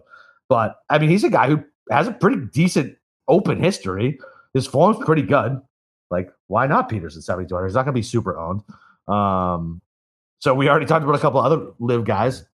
About Patty Reed with a fucking outstanding open history? And no, no love for Patty. Favorite DraftKings play. Favorite DraftKings play on the entire thing. I think he's going to contend. Right? Like he's mm-hmm. got a mm-hmm. great. He's got a great open history. I have no fucking clue what he's doing on a LIV tour though. None. Has he done anything over there? He's contending. he, he finished third. Yeah, he, he's yeah third. He's been awesome. I think he's my literally my favorite DraftKings play on the entire board. I, think, I mean, you want to? I say that? I said that before, right? When today? Not yet. We haven't. Made uh, I don't know. It just all it all jumbles together. Yeah, man. I've you've done, done probably what like sixty already. podcasts. We're just we're just we're just yeah. one. We're just we don't we don't get asked on as many shows as you do, sir. The uh, the um. but yeah, listen, Reed. Like you want to talk about a great storyline for the 150th Open, like, and we have a villain in the mix. That's a nightmare. Give me some good versus evil shit. Like, come fucking on. Make this fix it, R&A. Let's get some fucking drama on TV. Like, come on, let's go. Like, eh, like I I I like Reed. I'm glad you like it because I like Reed a lot, and I was like, I am a fucking yeah. moron to think that I think Reed's gonna do anything. And then there's always an what there's always like an old guy who plays well. I I haven't found him yet. I know he's in this range. He's in he's he's in this range. He's either here or the 6K range. And I just don't know where to find him at. Um, so hopefully one of you guys can tell me the old guy who plays well. I got a couple. Yeah. All right, sweet. Um, and I always play HV3. It's not a bit, Jeff. I promise. Fuck um, yeah, I like him this week too. I'm yeah. back. I was yeah, off the U.S. Open. I'm back. Me too. I fuck, me too. Die. Um, yeah, let's fucking go. I love HV3 this week. Yep, me too. He rated out well uh, in the model I made, and I've only made one, and it was early. Uh, got charity work in there? You got charity work in your model? Yeah, I do super, actually. I super do. low owned. Super yeah, low. Super low owned too. too. Like, why do people forget about him? Because he withdrew from the Scottish. He went. He went and had he, fucking he, pints he, with Shane Lowry playing yeah, awesome. He went to go courses. play Ballybunion. Yeah. yeah. Like, oh, come on, let's go. Like, yeah. All right. So those are my guys. So I like I like Homa, who's chalky, Reed, Pieters, and HV three. And I need I need to find an old guy in here somewhere. So either this range or the next range, I need an old guy. Okay. All right. Steve, Jeff, you look you? like angry right now. No, I'm fine. I'm fine. Jeff, what are you, you, sure? Yeah, I'm okay. Capper, you know what I'm talking about. I know what you're, you're getting the vibe too. Yeah, I wish, oh, yeah. I wish I wasn't on video. Jeff, what about you? You have like resting bitch face right now, Steve. we'll talk after. We'll talk after the show. Jeff, what about you? Yeah. Sorry, Steve. I hope everything's all right. Uh, what's the uh, what's the temperature on Bobby MacIntyre? Is is is, is it like uh, the shine's off the kid? Is it You're a novelty fine. act at this point? Are we not taking him seriously anymore, or are we going to ignore the fact that he's never missed a cut in a major? I I'm going back to him. I think I, I don't mind that he missed the cut last week. I think it puts a little little fire in his belly, and I'm sure he's Scottish kid dreamed of playing in the uh, the Open at St Andrews his whole life, and I played him in the Open Championship last year. I think he's got what two two straight top tens in his the last two opens, mm-hmm. or his only two opens. And I don't know what ownership's going to be as the hometown guy, but uh, I'm looking at him. Does would Webb Simpson count as an old guy, Capper? I Webb like him too. Yeah, hundred percent. Good, good call. I'm with you on Webb. I think that, uh, he, with the exception, he was not great in the U.S. Open. That might have been that could have been predictable. He also wasn't great at Torrey Pines, was de- which was definitely predictable. But he's also been great in majors, good in this event, and creativity, make some putts around the green game. I think that it it it, it could fit Webb again. I'm saying all these stuff. I'm naming all these names. I have not looked. I don't know about ownership. I'm projecting bro, it's, popularity. It's, it's, Monday night, man. I know, but I'm projecting popularity. I think Webb is somebody worth looking at. And yeah, I'm with you on Patty Reed. Again, I just said I'm like I'm not playing any of the LIV guys, but I mean, he's going to be hard to ignore. Just I, I'm really stuck on this creativity narrative. I'm afraid that it might, if it's too calm, it might get overpowered by I natural talent. I still think you need to be creative on these type of fairways. And, yeah, but you, you might not be. You might not gain enough on mm the field that of, of players that are better than you because they're not getting blown out to sea. You know what I mean? Was there not enough? They're big ass greens. Like listen, there's, listen. you know. I was just going to ask you a question about Webb. Was there not enough creativity in the John Deere? Is that why he missed the cut? At the he John was the Deere? favorite. And he, he missed the top the he was the highest. And he missed the cut at the John the Deere. Highest price guy. That happens all the time. Uh, no, yes, I'm going to forgive a, a miscut at the John Deere. All right. He was hurt. He was coming back. He was starting to play a little bit better. And yeah, I just it, it, it fits for me. It's somebody to look at. But yeah, that's all I'm looking at. I'm looking at Webb. I'm looking at Bobby Mack, and I'm looking at Patty Reed. And we'll see. Okay. Andy, what about you? Um, I already talked about Reed. Uh, just to go back to our December major show, Mark Leishman, hmm. he Mark Leishman could win this tournament. Mark Leishman, uh, 2015 playoff. I think he likes St. Andrews a little bit. He's going to be, uh, he's not going to be highly owned because I think that he is, um, he's not playing well. There's really no other way to put it. Um, but I like Leishman a lot. I like Adam Scott a lot.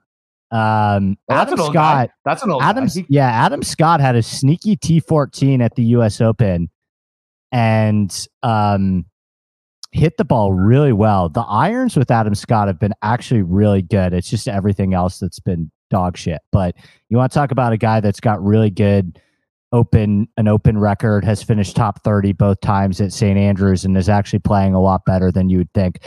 I like that combo at 7,700 of Leishman and Scott.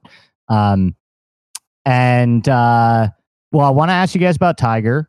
Um, Jeff already mentioned Webb. Uh, I like a little bit of Gooch too. And then I also think that Sahith Theegala is really fucking good. And I think it's a pretty low investment to play a little bit of him every week. He was a late ad into the field. Um, so I don't think he's going to get much ownership at all. Uh, he's right next to like Ryan Fox. Um, and I, I just think that when I think about Sahith, Sahith, well, maybe this is bad because now I'm cooler on the driver, but it, he just like it's funny. You listen to that interview that he did after the Travelers when he hit in the butt. Like he just hits, he, he just hits driver, and like he's Regardless. just gonna he's just going to do what he's going to do and it was never in play for him. And i think there's a universe where i remember phoenix was pretty baked out mm-hmm. right? And i just i think he's really good. So if you want to take an investment i'm playing a lot of adam scott's patrick reeves webb stuff. So i think if i'm going to take one like small investment on just a pure talent play down the board it would be sahith.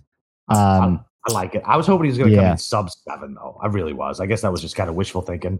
I think um, it's a hundred percent going to come in sub seven. No, no, no, no. I meant like when the when I knew he was getting added to the field, I was hoping his price was going to be. Sub oh, fair, fair. Yeah. Good point. Good point. I'm stunned you didn't mention Gary Woodland.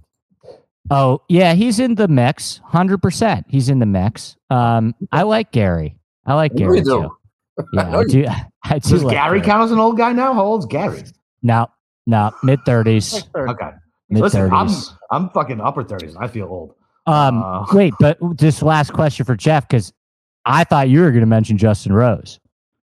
Yeah, uh, thought about it. I me too. I, he's an old guy. He's definitely an old guy. No, if you look at like the uh, if you look at the finishing positions of the like 2010 and 2015, you combine those uh, between Louis, uh, Rose, uh, Adam Scott. Or maybe, Sergio, maybe Sergio, in there. Sergio's been good too. Sergio's been good too. Sergio, Adam Scott, both of those guys, and yeah, Rose. Like, yeah, those. When you mention an old guy, like, yeah, there. That's that's definitely there. Bro, I played Rose at the U.S. Open. I broke up with Adam Scott. I can't. I can't with these freaking guys anymore. Give me, give me Bobby Mack. Give me some. Give me. Give, me, the young, young give me the younger girlfriend who's still gonna. Yeah, I can't with these freaking crusty veterans that suck and are washed and might go to LIV. I can't deal with them. I, am so sick of them. I do it all the time. I need to change things up. Right. So that's why I didn't. I'm not going back to Rose. Mm, freaking joke. Time for the cranky old guy to talk. Come on, Steve. well, I mean, Andy, I also like Adam Scott. Uh, like go. you just mentioned, him the iron's really good. We haven't seen him in a month, but we talk about a guy who knows how to get around Links Golf Course in St. Andrews. That's the guy I like. Jeff, I also like Webb Simpson, despite my co-host says. Like I, I've been kind of kicked in the balls with Webb for basically last two months because I always feel like he's close, but sneaky good Open Championship history. I think he's like six straight top forty finishes, decent history at uh, Augusta National too. Um, the irons have been getting better with him, and that's been the stat I've been valuing the most this week. And I like him. I also like Taylor Gooch, Andy. Um, seems like maybe people forgot Taylor about him ever since he's been going to LIV. Like the iron's been fine. He played good at the Masters, played good at the PGA. You know, I mean, LIV Portland, like he was T- good.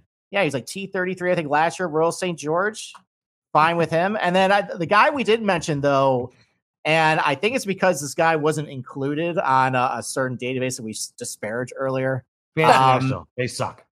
Aaron Wise, guys, hmm. has been playing good at majors this year. Played good at Southern Hills. He played good, I think, at Brookline too, right? Yeah. And then, I mean, good iron player. He was, I think, like top. I think he was T forty in his only only open appearance. He also the the only win he had, and I know the PGA Tour dumbed it down, but that Trinity Forest golf course was pretty weird. A lot of tight lies around the greens, a lot of mounding. Um, you know, where like if it played true, like the angle to the hole would work, and that's the only place he won. So yeah, I mean, I, I think he's gonna go to St. Andrews. I think he can be okay. I think he's a solid enough ball striker where I think he can uh, do well at this place. So, what's his price? That's a great call. What's man. his price? Seven thousand flat.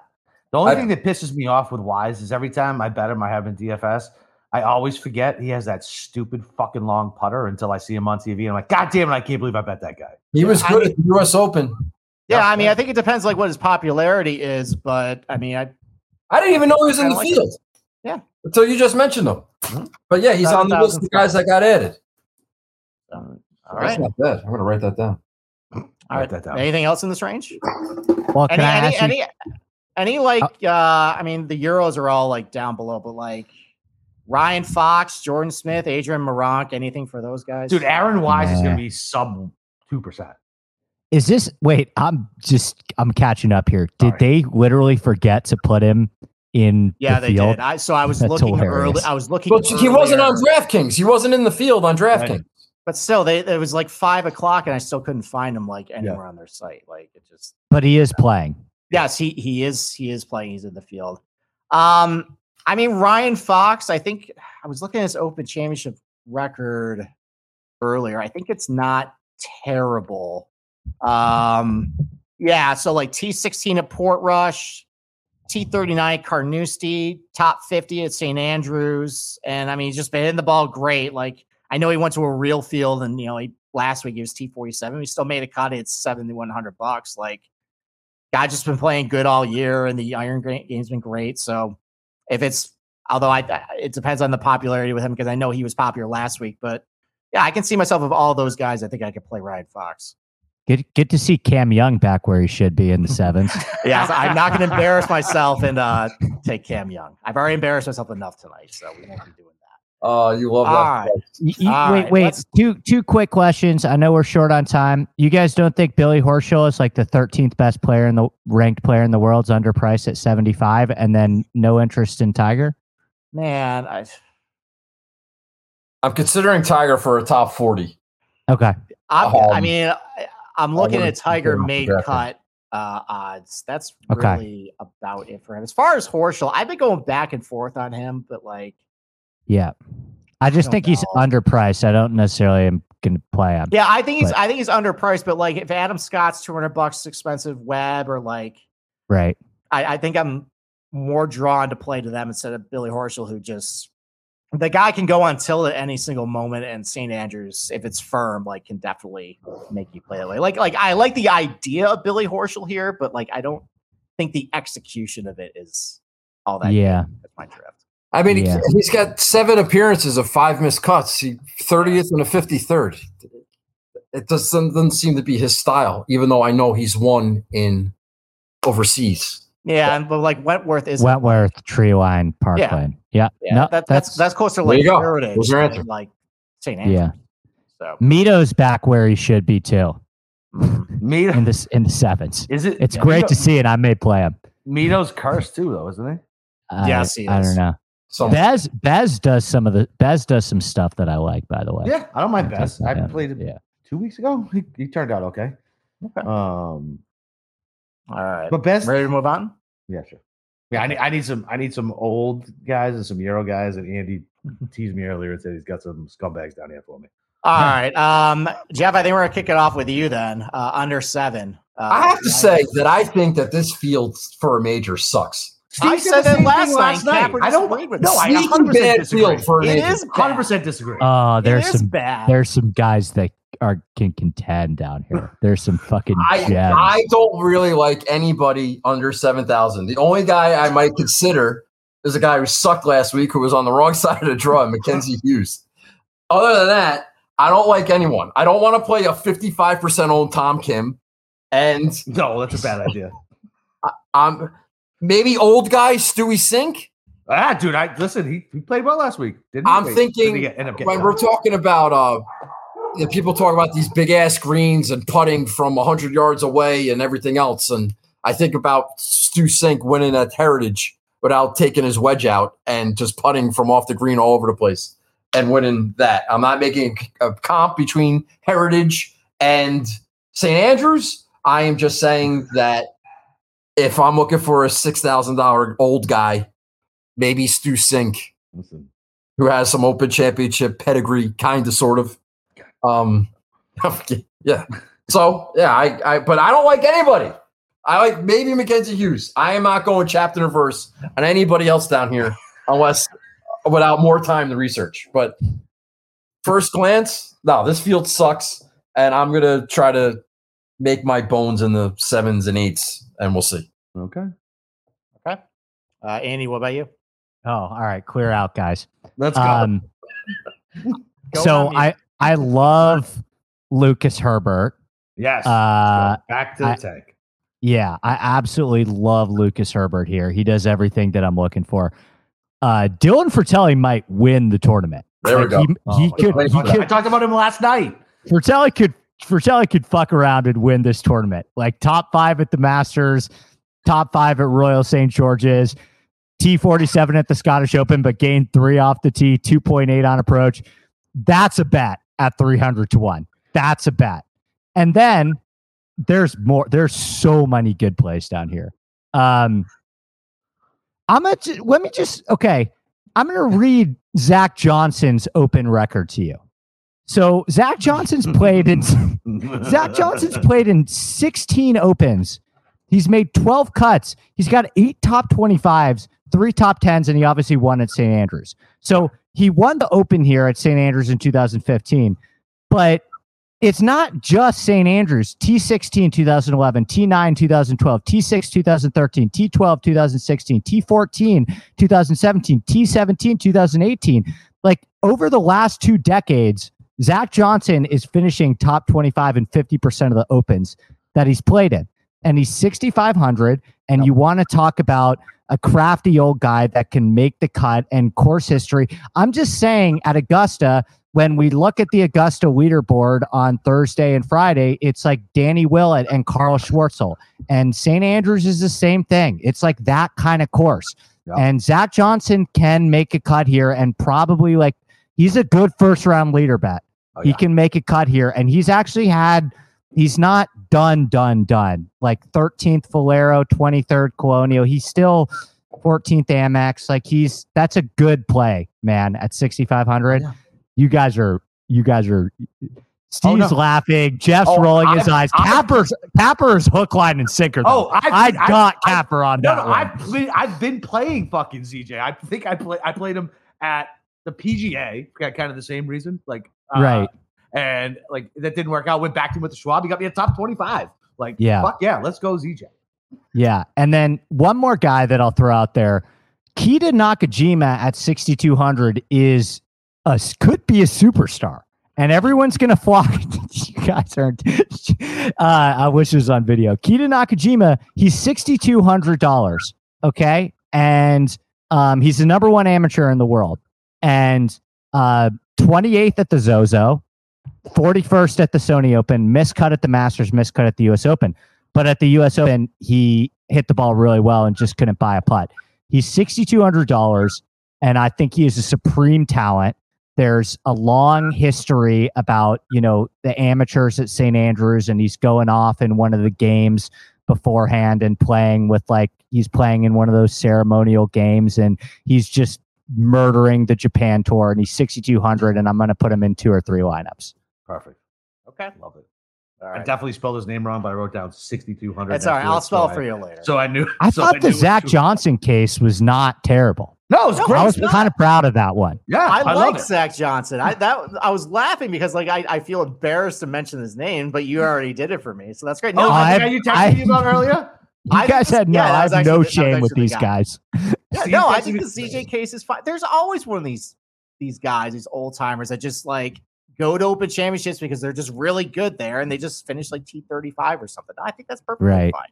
Yeah, that's the perfect one of like the stats suck on him, but I know the pedigree and he's not complete dog shit. So I'm just gonna play him. I think that's fine. And he wants to take out in Mushroom Timp uh, England before the next Ryder Cup. Like, let's go, let's go. Yeah. It's a good point. All right. Um, I mean, I got a couple other names down here. Um, I mean, Grillo's been playing a little better lately. I mean, what is he like second at John Deere? TD Green's been hitting the ball better. The irons have been coming back. He's got, I think, a pair of T12s at the Open and sandwiched between like a couple like other miscuts. That's a guy I kind of liked a little bit. Um, I, I, I, I'm a believer. I mean, I'm a sucker for Haotong Li. I've always thought the kid has talent. Third at, I think, the at Birkdale. I think it was T33 at Carnoustie. I really looked at that Carnoustie one as far as like the firm and fast conditions. I like that he was top 40 there. Hit his just win? irons.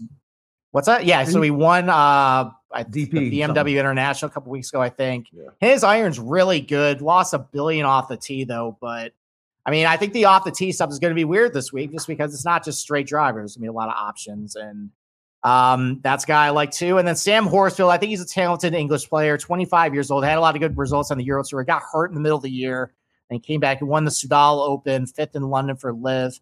He was fourth at the Desert Dubai Classic, uh, 12th at HSBC Championship. Really good iron player, um, decent putter too.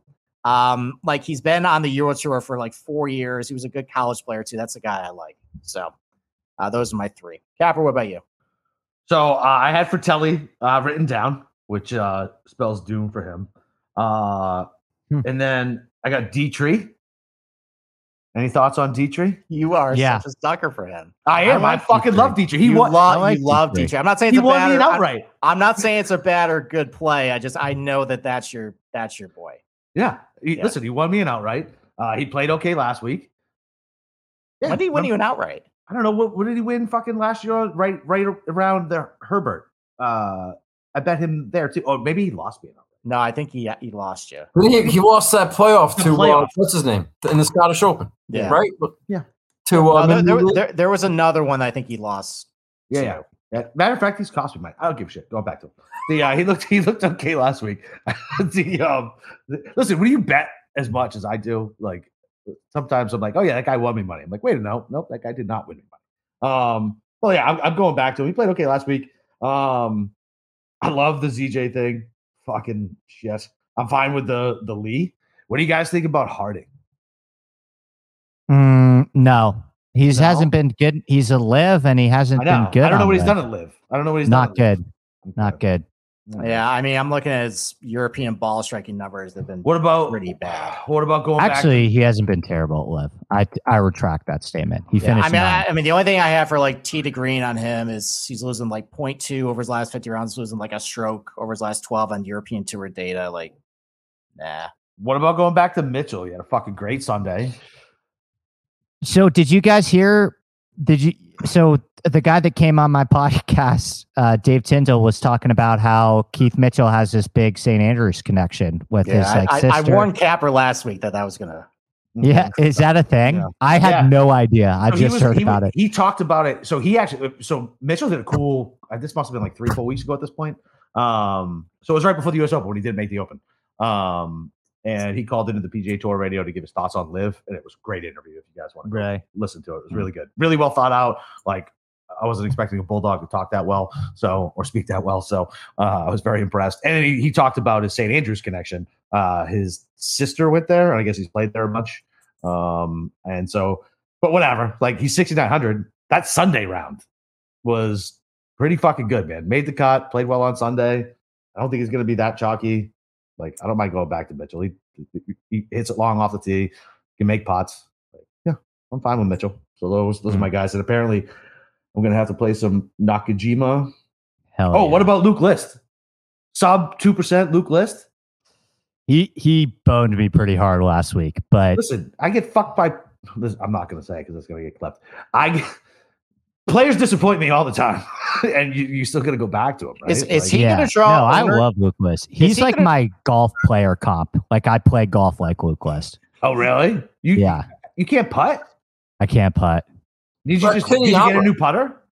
Yeah, hasn't helped. No help. No help. No. Yeah, but like, no. is Luke List going to draw ownership because if the narrative is bomb and gouge, like, and he's going to have hmm. good ball. Good point, but no one down here. Like, I think the general sentiment is kind of what Jeff said: is that like fuck the sixes. Right. Exactly. No one in the sixes is going to be concerning. I've made lineups with two 10K guys, and a high 8K guy, and have been perfectly fine with my two picks in the sixes. Dude, my like my Rory Nakajima ZJ lineups are yeah. fucking dirty. Fire. I love these things so much on Wednesday night, and then fucking Thursday afternoon, I'm like, what a fucking asshole I am. Why did I think this guy was going to do anything? What about Kitayama? He was uh, coming off that good finish. Yeah. Mm-hmm. The late ad. Yeah. Is he going to be owned? No. Is he a low owned guy? Nope. He'll be. They'll all be low owned down here. Yeah, you can play. I like Kitayama. That's fine. I'm just saying. I, I don't know. I'm looking at this ad names added to the field. Yeah. I can't believe I didn't see Aaron Wise there. That's a Steve. That's a great Steve, call. That's I also agree. I like I like the Wise call. I might actually I have to. I'm gonna have to look at that. But um, anyway, sorry, I didn't mean to interrupt. I, I liked it until Jeff just mushed it. Just like I wanna say one thing. I heard you guys talking about caddies yesterday, Yes.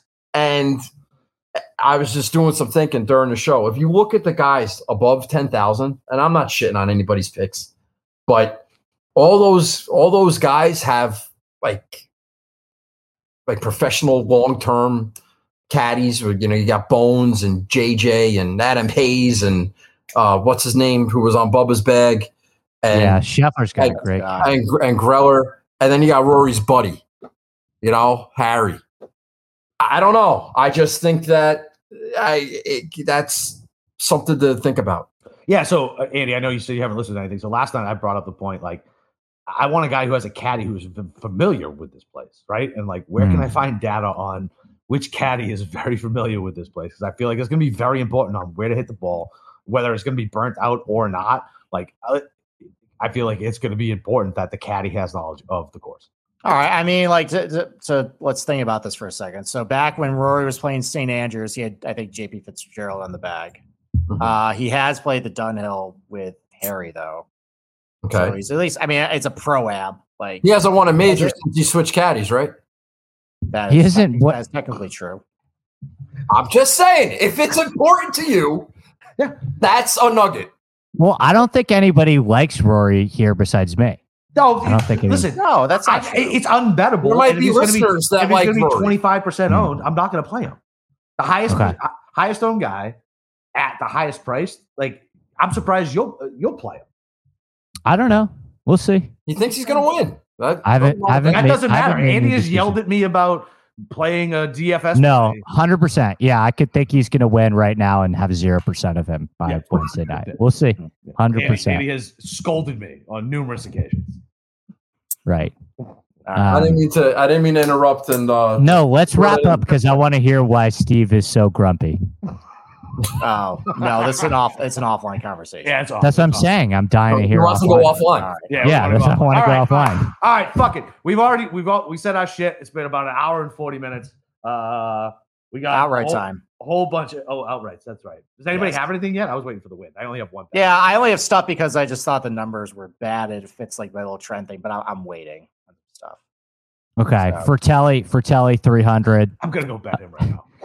You should five bucks. I Throw five bucks I on it. bet you I'm throwing For- twenty dollars on it. Why not? It's Okay, twenty for bucks. Telly, yeah, Frittelli, fi- Frittelli, three hundred. Uh, Leishman, one hundred. That's it. okay, like it. Okay, all right, Jeff, what about you? I have not placed any outright bets yet. I'm I'm waiting. Uh, I think the Open is the one event that you have to wait. Okay. The future markets and everything else, but I'm gonna have to make a decision. I, I want to see how many people take Cam Smith. I think he's gonna take the place of Leishman in terms of an Aussie that plays well at the Open this year. Hmm. Uh, I took Cam Smith, thirty to one when it opened. Fuck it, grabbed it. but yeah, but yeah. So if people, if, if everyone's doing that, then that's probably a bad sign, Capper. Yeah, I'm aware. Thanks, Jeff. So I don't know. buddy.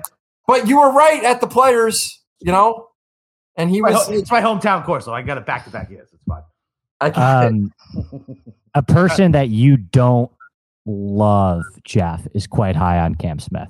oh, that's all I needed to know. Uh, The- That do you know how long of a list that is? That that people There are a lot of people that that I just. It's really not that long of a list, of people you don't like. right? Andy, That's a did you recently list. golf with this person? I did. Oh, I know it is. Then. It's not that long of a list, Kirshner. Okay, it's fine. oh, I was gonna say, do I do I check his passive voice usage in his columns? Uh, yeah. All right. Um, so the only ones I got placed is just because of the numbers. Um, Lock. I mean, I mean, last week it was. What?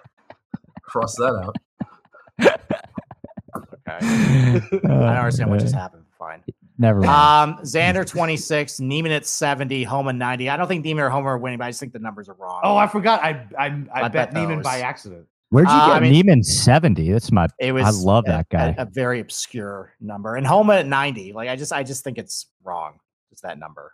Hmm. Um, and then other guys I'm on my radar, like Spieth, Scheffler, Cam Smith, Finau. That's the guy I didn't mention because it was popular. I really like Finau this week. Me too. Love Yeah, Finau. I mean, Open Championship history, Augusta history, and his iron's great.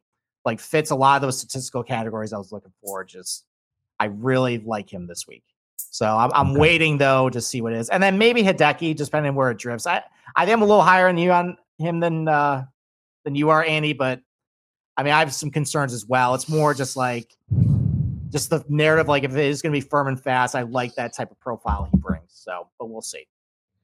So, yeah, I like it. Real, real quick, just rapid fire. Who's your pick to win? Just one guy to win. Who wins it? 150th Open at St. Andrews. Who wins? I'm going to take Spieth then. Okay.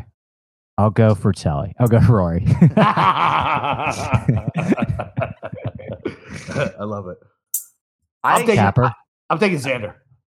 Wow. Fuck yeah. Fuck yeah. I hope you're right, man. Yeah, Nothing would make me happier. I really, I had an idea that Scheffler is going to be like really in the mix coming down. I like. You that imagine that lot. season? Yeah. If Scheffler takes down the Masters oh my god, Open, I will be, I will be so freaking happy if it's Xander or Scheffler because then Z- Scheffler will pass Rahm Majors. You know, I already have a oh tweet bookmarked because uh, people keep people keep telling me that Scotty's on a heater and Rahm has this sustained run of excellence. Week of November 27th, if Scotty can hang on to world number one for week of November 27th, longer than Jon Rahm was ever world number one. Oh, I have that marked in my calendar and oh. he's got to do the only guy that could really fuck this up is Rory. So, yeah. but Scheffler has a good lead. I've been digging deep into the, the, the divisor stuff with the official world golf rankings because yes. I'm really heavily invested in Scheffler being world number one longer than Rahm. I love that. Need a girlfriend, guys. yeah, you do, buddy. Holy shit! You you're in LA and now you're in New York in the summertime go down the shore, man. I mean, do something. I can stop. I've got some, yeah, I got some. No. just far literally at one forty seven minute of the podcast, just catching st- strays left and right. Mm, anyway, all right, fucking. uh I guess uh plug your shit, Jeff. All right, Wednesday nights eight o'clock. Nagels Bagels, my YouTube channel. Uh I just do a little, a little preview show I think it's a little different than what you would normally hear. If you haven't checked it out yet, come check it out. Thank you. If you like to be yelled at by a grumpy man from New Jersey, that is your spot. You probably deserve it. Sometimes I do. all right, Andy. Uh, we got five minutes to plug all your shit. Go ahead, buddy. I just go to my Twitter, uh, uh, ADP Lack Sports. I've been my new thing is I've been in this battle with the shot tracker accounts. I'm trying to expose nuclear oh, yeah. golf. Me, that's been me and Tron's thing this morning. The no laying up guy. They're, um, no, but in all seriousness, mm-hmm. uh, my podcast I put out uh, with Dave Tindall. That one's out. Betting picks. That one's good. And then um, the drafting show with Kobe tomorrow, which should be excellent. He uh, he was the guy that all the texts that I was reading uh, earlier in the show were from him. He was just in at St. Andrews, so that'll be a good one. Uh, Inside Golf Podcast, Apple, Spotify, all those good places. You can find me there. All right, yeah. go rate and review it. And we got uh I posted your boy for next week for a shitty tournament. I'm glad he agreed to go on. We'll probably just recap the open. Uh, but oh, yeah. Kobe. I was yeah, gonna Kobe. say, yeah, okay, yeah. But yeah, I mean, look, I think it was your guys' podcast that got me back actually into DFS instead of just throwing my shit into it. So uh, thank you guys for another addiction. Thanks. Uh, and uh, Steve, what do you got, baby? Uh, no, that's it. Uh, tomorrow night we'll have Pamela Maldonado of Yahoo Sports to break down the rest of the betting card. That's it. All right, you guys know where to find me, Boston Cap, Boston underscore Capper on Twitter. Uh, I guess not the Slack channel anymore. Uh, we have yeah, our RIP. What's Slack. it called? Uh, Discord. Discord. We have a Discord yes. channel now. Discord. Basically, basically the same thing. Basically the same thing. I'll yeah. figure out the link and I'll get in there eventually. You know how I do with technology. Other than that, it's the last major of the season. So fucking sad, but it's a big one, man. 150 at St. Andrews, the Open. Go break them fucking.